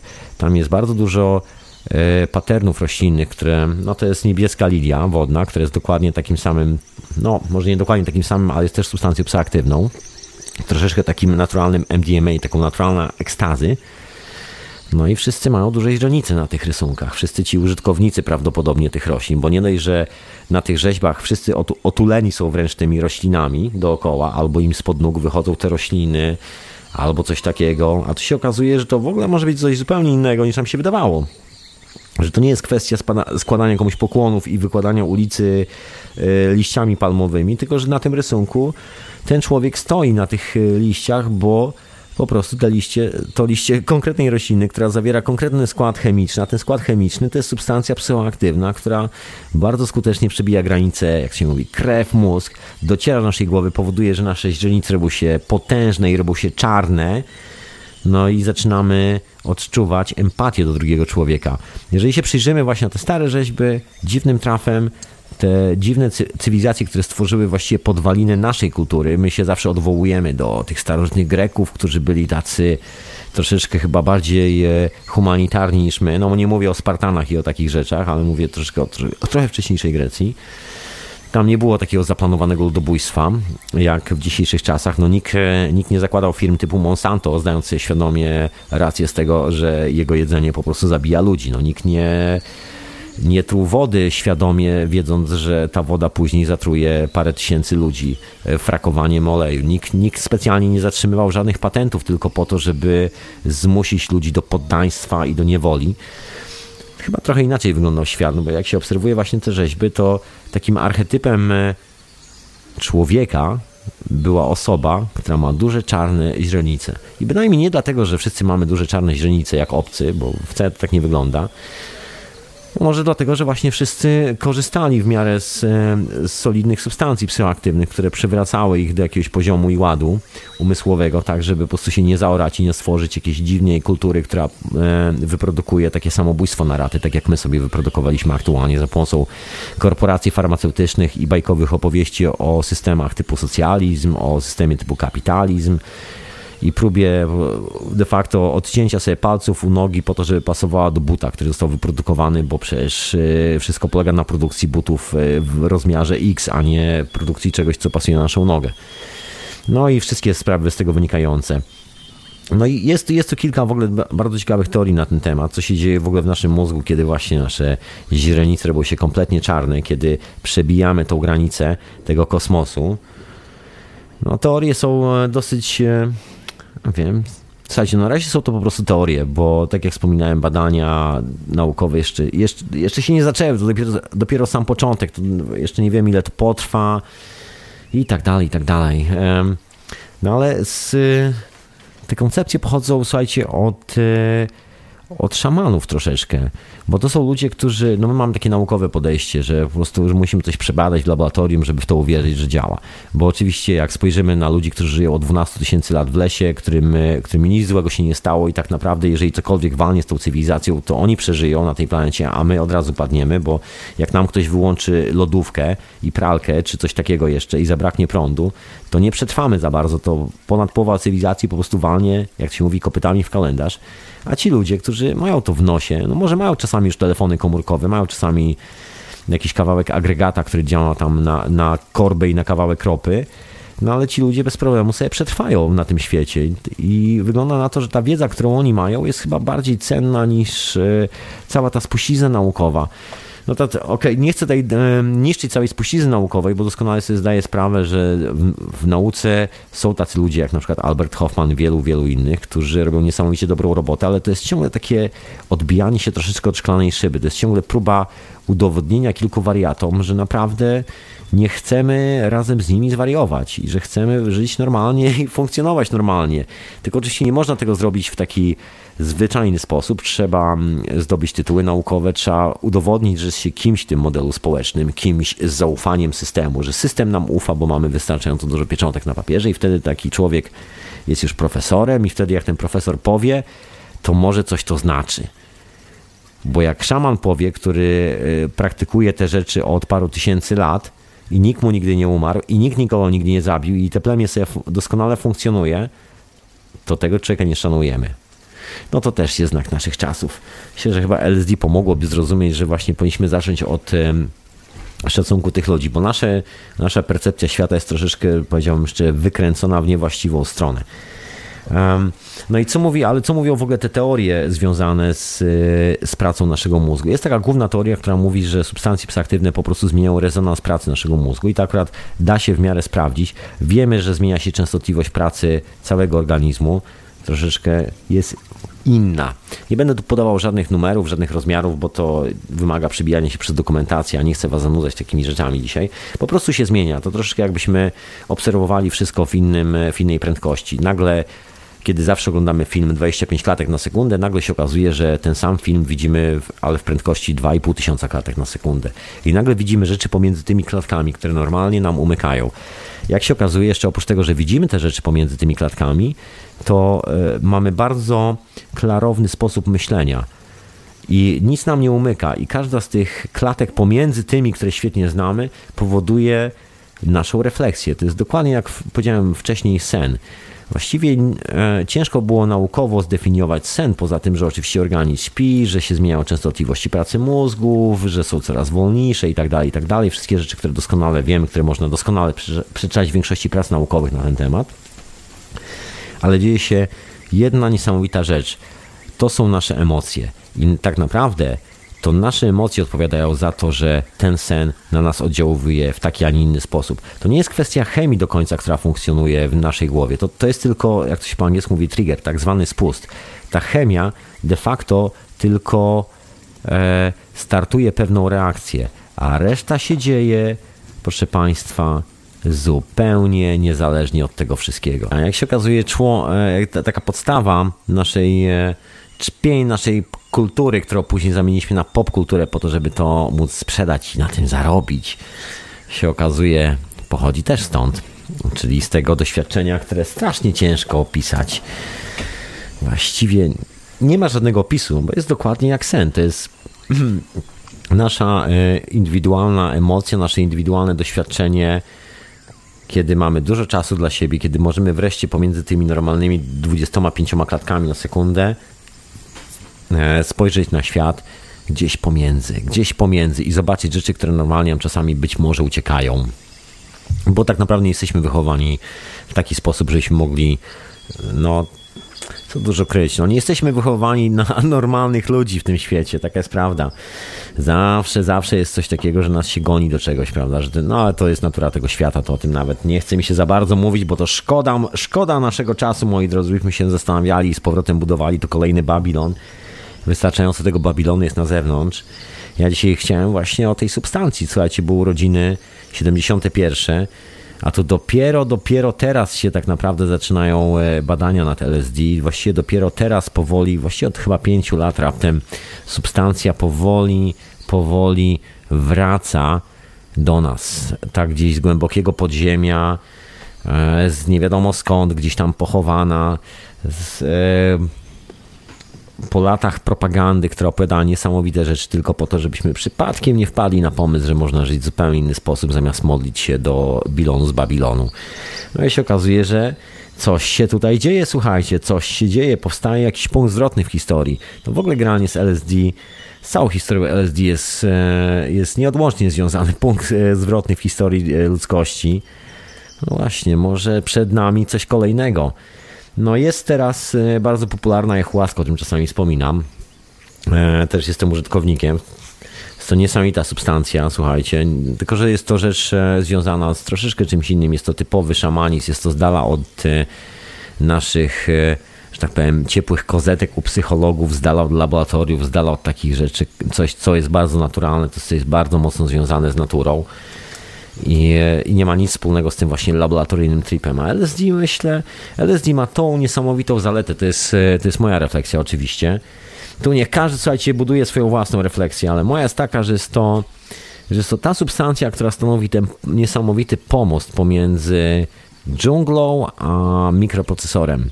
To jest coś pomiędzy, to jest coś, co powoduje, że zaczynamy dostrzegać istoty natury, taką jak ona jest, a jednocześnie nie ubywa nam wcale, jeżeli chodzi o rozwój technologii, a wręcz odwrotnie. Tak naprawdę dopiero wtedy pojawiały się takie konkretne technologiczne pomysły, jak zrobić tak, żebyśmy wszyscy mieli przysłowiowo ciepło, dużo prądu, wszystkiego i żebyśmy nie musieli się z tego powodu zabijać, żeby nie było tak, że jak 2 osoby wyprodukują sobie prąd, to koniecznie kosztem 3, którą trzeba pozbawić życia w imię współczesnej ekonomii, bo tak to wygląda na stan dzisiejszy. Także tu może być bardzo poważny przełom. Zresztą słuchajcie, no, największy przełom w historii biologii, w ogóle myślenia o nas samych jako w ogóle o istotach, czyli obalenie tego paradygmatu, który stoi u podstawy tak zwanego kapitalizmu, czyli eudegeniki, czyli że jak ktoś ma mniej, to jest gorszy, bo to jest taki fetysz tej kultury. Ten cały fetysz tak naprawdę naukowo został obalony przez odkrycie DNA. Się okazało, że DNA jest po prostu dla wszystkich wspólne i że ani bieda, ani chciwość, ani wszystkie inne rzeczy nie są zapisane w DNA, że to są cechy, które sami możemy przytulić do siebie, że po prostu sami możemy być chciwi, sami możemy sobie zaprojektować świat taki, jaki sobie projektujemy, że to nie jest wcale kwestia tego, że jesteśmy na to skazani. O nie, nic z tych rzeczy. Się okazuje, że tak naprawdę ciągle jest to nasz własny, indywidualny wybór. Myślę, że największą właśnie i najbardziej doniosłą rzeczą przy LSD jest to, że pomaga nam robić, myślę, właściwe wybory. Oparte o współczucie dla drugich ludzi, oparte o współpracę z drugimi ludźmi, a nie o jakieś fetyszyzację naszego życia i próbę, po prostu strach, bo właściwie fetyszyzacja de facto jest niczym więcej jak po prostu strachem przed samym sobą, moi drodzy, bo jeżeli się boimy samych siebie, no to automatycznie zaczynamy bać się ludzi dookoła, dlatego wymyślamy te wszelkie prawa, te wszelkie dziwne rzeczy, regulacje dookoła, tworzymy zasady i używamy pieniędzy głównie, no bo zamiast zaufania, czego można użyć? Można użyć pieniądza, to jest taki substytut zaufania. Jak nie ufasz człowiekowi albo nie chcesz mieć z nim żadnego kontaktu interpersonalnego, to po prostu płacisz mu pieniądze i mówisz spierdalaj. Tak to wygląda i na tym polega cała ta cywilizacja. Natomiast jakby tego nie było, no to nagle by się okazało, że trzeba usiąść ze sobą i zamienić parę słów. I ta transakcja już nie wyglądałaby na takiej zasadzie, że ja ci daję, a ty to robisz i nie chcę cię znać. To już transakcja wyglądałaby w taki sposób, że jedna strona musiałaby się zgodzić na to, że w ogóle, żeby poznać drugą. I na przykład kwestie kombinowania, robienia sobie krzywdy, cwaniaczenia, na przykład sama kwestia w ogóle istnienia prawników na świecie odpadłaby, bo praktycznie no nie byłoby powodu do do tworzenia czegoś, co jest oparte na, że tak powiem, kłamstwie z założenia, czyli nie byłoby wałowania się na kontraktach, bo jakby cała ta logika dookoła by po prostu kompletnie znikła. Cała logika oparta na strachu, na tym, że ktoś nas ciągle chce wydymać, że musi mieć na wszystko klauzury w kontraktach, że wszędzie wszystko musi być zapisane i że jak nie zadziała, to wyślemy tam faceta z pistoletem, który kogoś zabije koniecznie za ten kontrakt, bo inaczej przecież być nie może. Bo jak on nie zabije, to drugi nie będzie się słuchał, bo ten kontrakt wtedy nie będzie ważny, a jak będzie ważny tyle, co ludzkie życie, no to wtedy coś z tym się zrobi. Także no, w takim świecie troszkę mieszkamy teraz. Ja liczę na to, że to otworzenie się troszkę tych laboratoriów na badania jest takim no, dobrym krokiem we właściwą stronę. Co prawda są to naprawdę tylko laboratoria, jest to jeszcze daleko od takiego, nie wiem, normalnego funkcjonowania, jest to ciągle taki margines tego wszystkiego, ale ta redukcja lęków, słuchajcie, musi postępować i właśnie LSD, i to jest ta niesamowita rzecz, którą odkryto, o której mówią wszelkie możliwe prace naukowe na temat LSD robione i w latach 50. w klinikach medycznych i w latach 60. i robione teraz, potwierdzają jedną rzecz, że LSD usuwa z naszego organizmu lęki. Te takie psychopatyczne lęki, że boimy się ludzi, boimy się samych siebie.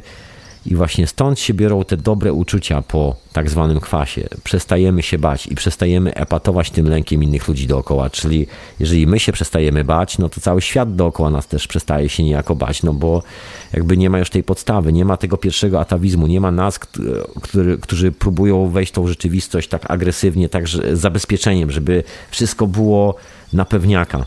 Po prostu ten problem znika, bo właściwie nie masz tego strachu przed tym, że coś przypadkiem się wymsknie, jakiejś teologii, z którą dorastaliśmy, albo coś takiego. Teraz są właśnie powoli już robione badania, słuchajcie, żeby było zabawniej, na Uniwersytecie w Północnej Karolinie, to się nazywa Chapel Hill. David Natchez, profesor chemii i biologii, który jakby jest szefem tego projektu, oczywiście Fundacja MAPS jakby ma tam bardzo mocny wkład w to wszystko. I właśnie kolejne badania, które potwierdzają, że ten najbardziej niebezpieczny czynnik naszego życia, na którym jest oparta cała nasza dotychczasowa cywilizacja, czyli ten lęk przed sobą samymi i przed tym, że przypadkiem dowiemy się, jaka jest nasza prawdziwa istota i się okaże, że całe te pieniądze, całe te biznesy, całe te zabawy są, za przeproszeniem, gówno warte i że możemy je wziąć wszystkie, tak wyrzucić do kubła na śmieci, bo tak naprawdę nie robią naszego życia. Nasze życie, nawet to organiczne, biologiczne, jest zdefiniowane tym, jaką mamy relację wszyscy między sobą i żadne pieniądze, żadne przedmioty nigdy tego nie zastąpią. Cokolwiek byśmy chcieli i jak głęboko byśmy przed tym nie uciekali i jak szybko byśmy przed tym nie uciekali.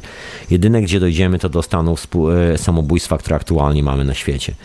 Wszyscy doskonale wiedzą, co się dzieje, mam nadzieję, z kwestią elektrowni jądrowych, że wszyscy powoli zaczynamy oddychać radioaktywnym pyłem z Fukushimy, bo on powoli się rozkręca gdzieś w bardzo wysokich warstwach chmur i okręca się dookoła całej Ziemi, razem z deszczem powoli zaczyna spadać wszędzie.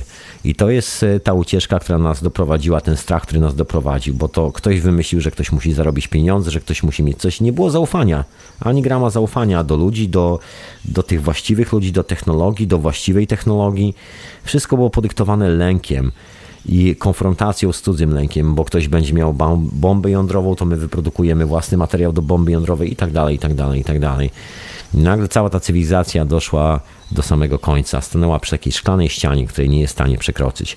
Dalej jest już tylko zbiorowe samobójstwo, które może polegać na tym, że wszyscy sami się wywalimy w powietrze i to wszystko, bo do tego to wszystko, bo taka jest naturalna konsekwencja nieustannego uciekania w strachu po prostu przed wszystkim dookoła. No jest tylko jedno lekarstwo, moi drodzy, po prostu pozbawić się tego lęku, zacząć ufać samemu sobie, a w konsekwencji zacząć ufać wszystkim ludziom dookoła. I jak się okazuje, mamy nawet genialną substancję, która świetnie się do tego przydaje i prawdopodobnie może być jednym z takich kluczowych lekarstw dla nas, ludzi, po to, żebyśmy odrzucili tą toksyczną cywilizację i stworzyli sobie jakieś normalne środowisko, w którym ta komunikacja między nami będzie wyglądała normalnie, nasze relacje między nami będą wyglądały normalnie i de facto życie zacznie wyglądać normalnie. I po to, żeby ktoś się najadł do syta, nie będzie trzeba nikogo mordować. I o to chodzi. I tego sobie i wszystkim wam życzę. W najbliższym roku spotkamy się prawdopodobnie Mam nadzieję na następne urodziny Kwasa i zobaczymy, co się działo z tym LSD przez ostatni rok. Także dziękuję wszystkim serdecznie za słuchanie i tyle.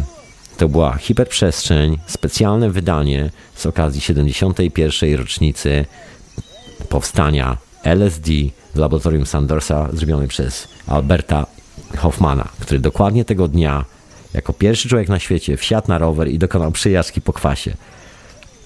Podziwiam go za to. Ja naprawdę nie wiem, jak bym ogarnął rower po kwasie. Nie mam bladego pojęcia. Albert Hofmann był wielkim człowiekiem. Także dziękuję wielce serdecznie. Pozdrawiam słuchaczy Radia na Fali i Radia Paranormalium. No i jeszcze zanim skończę, jeszcze szybciutko, przypominam wam, że to nie jest jedyna audycja w Radiu na Fali, że możecie śmiało wpadać sobie na zakładkę audycji i podcasty i sobie słuchać tego, co tam jest, żebyście wpadali do ramówki. Zapraszam do Syntezy, kolejnej produkcji, która mówi o wolnej energii. Zapraszam do Etykiety zastępczej księcia Edwarda, do Pichontarium, no i do Teorii chaosu. I tyle. Także słuchajcie Radia na Fali, słuchajcie Hiperprzestrzeni. Jeżeli czujecie się na tyle odważnie, że chcecie sobie poradzić z własnym strachem za pomocą jakiejś substancji i szukacie tej właściwej substancji, to jedyne, co mogę wam powiedzieć, LSD jest tą właściwą substancją. Peace and love.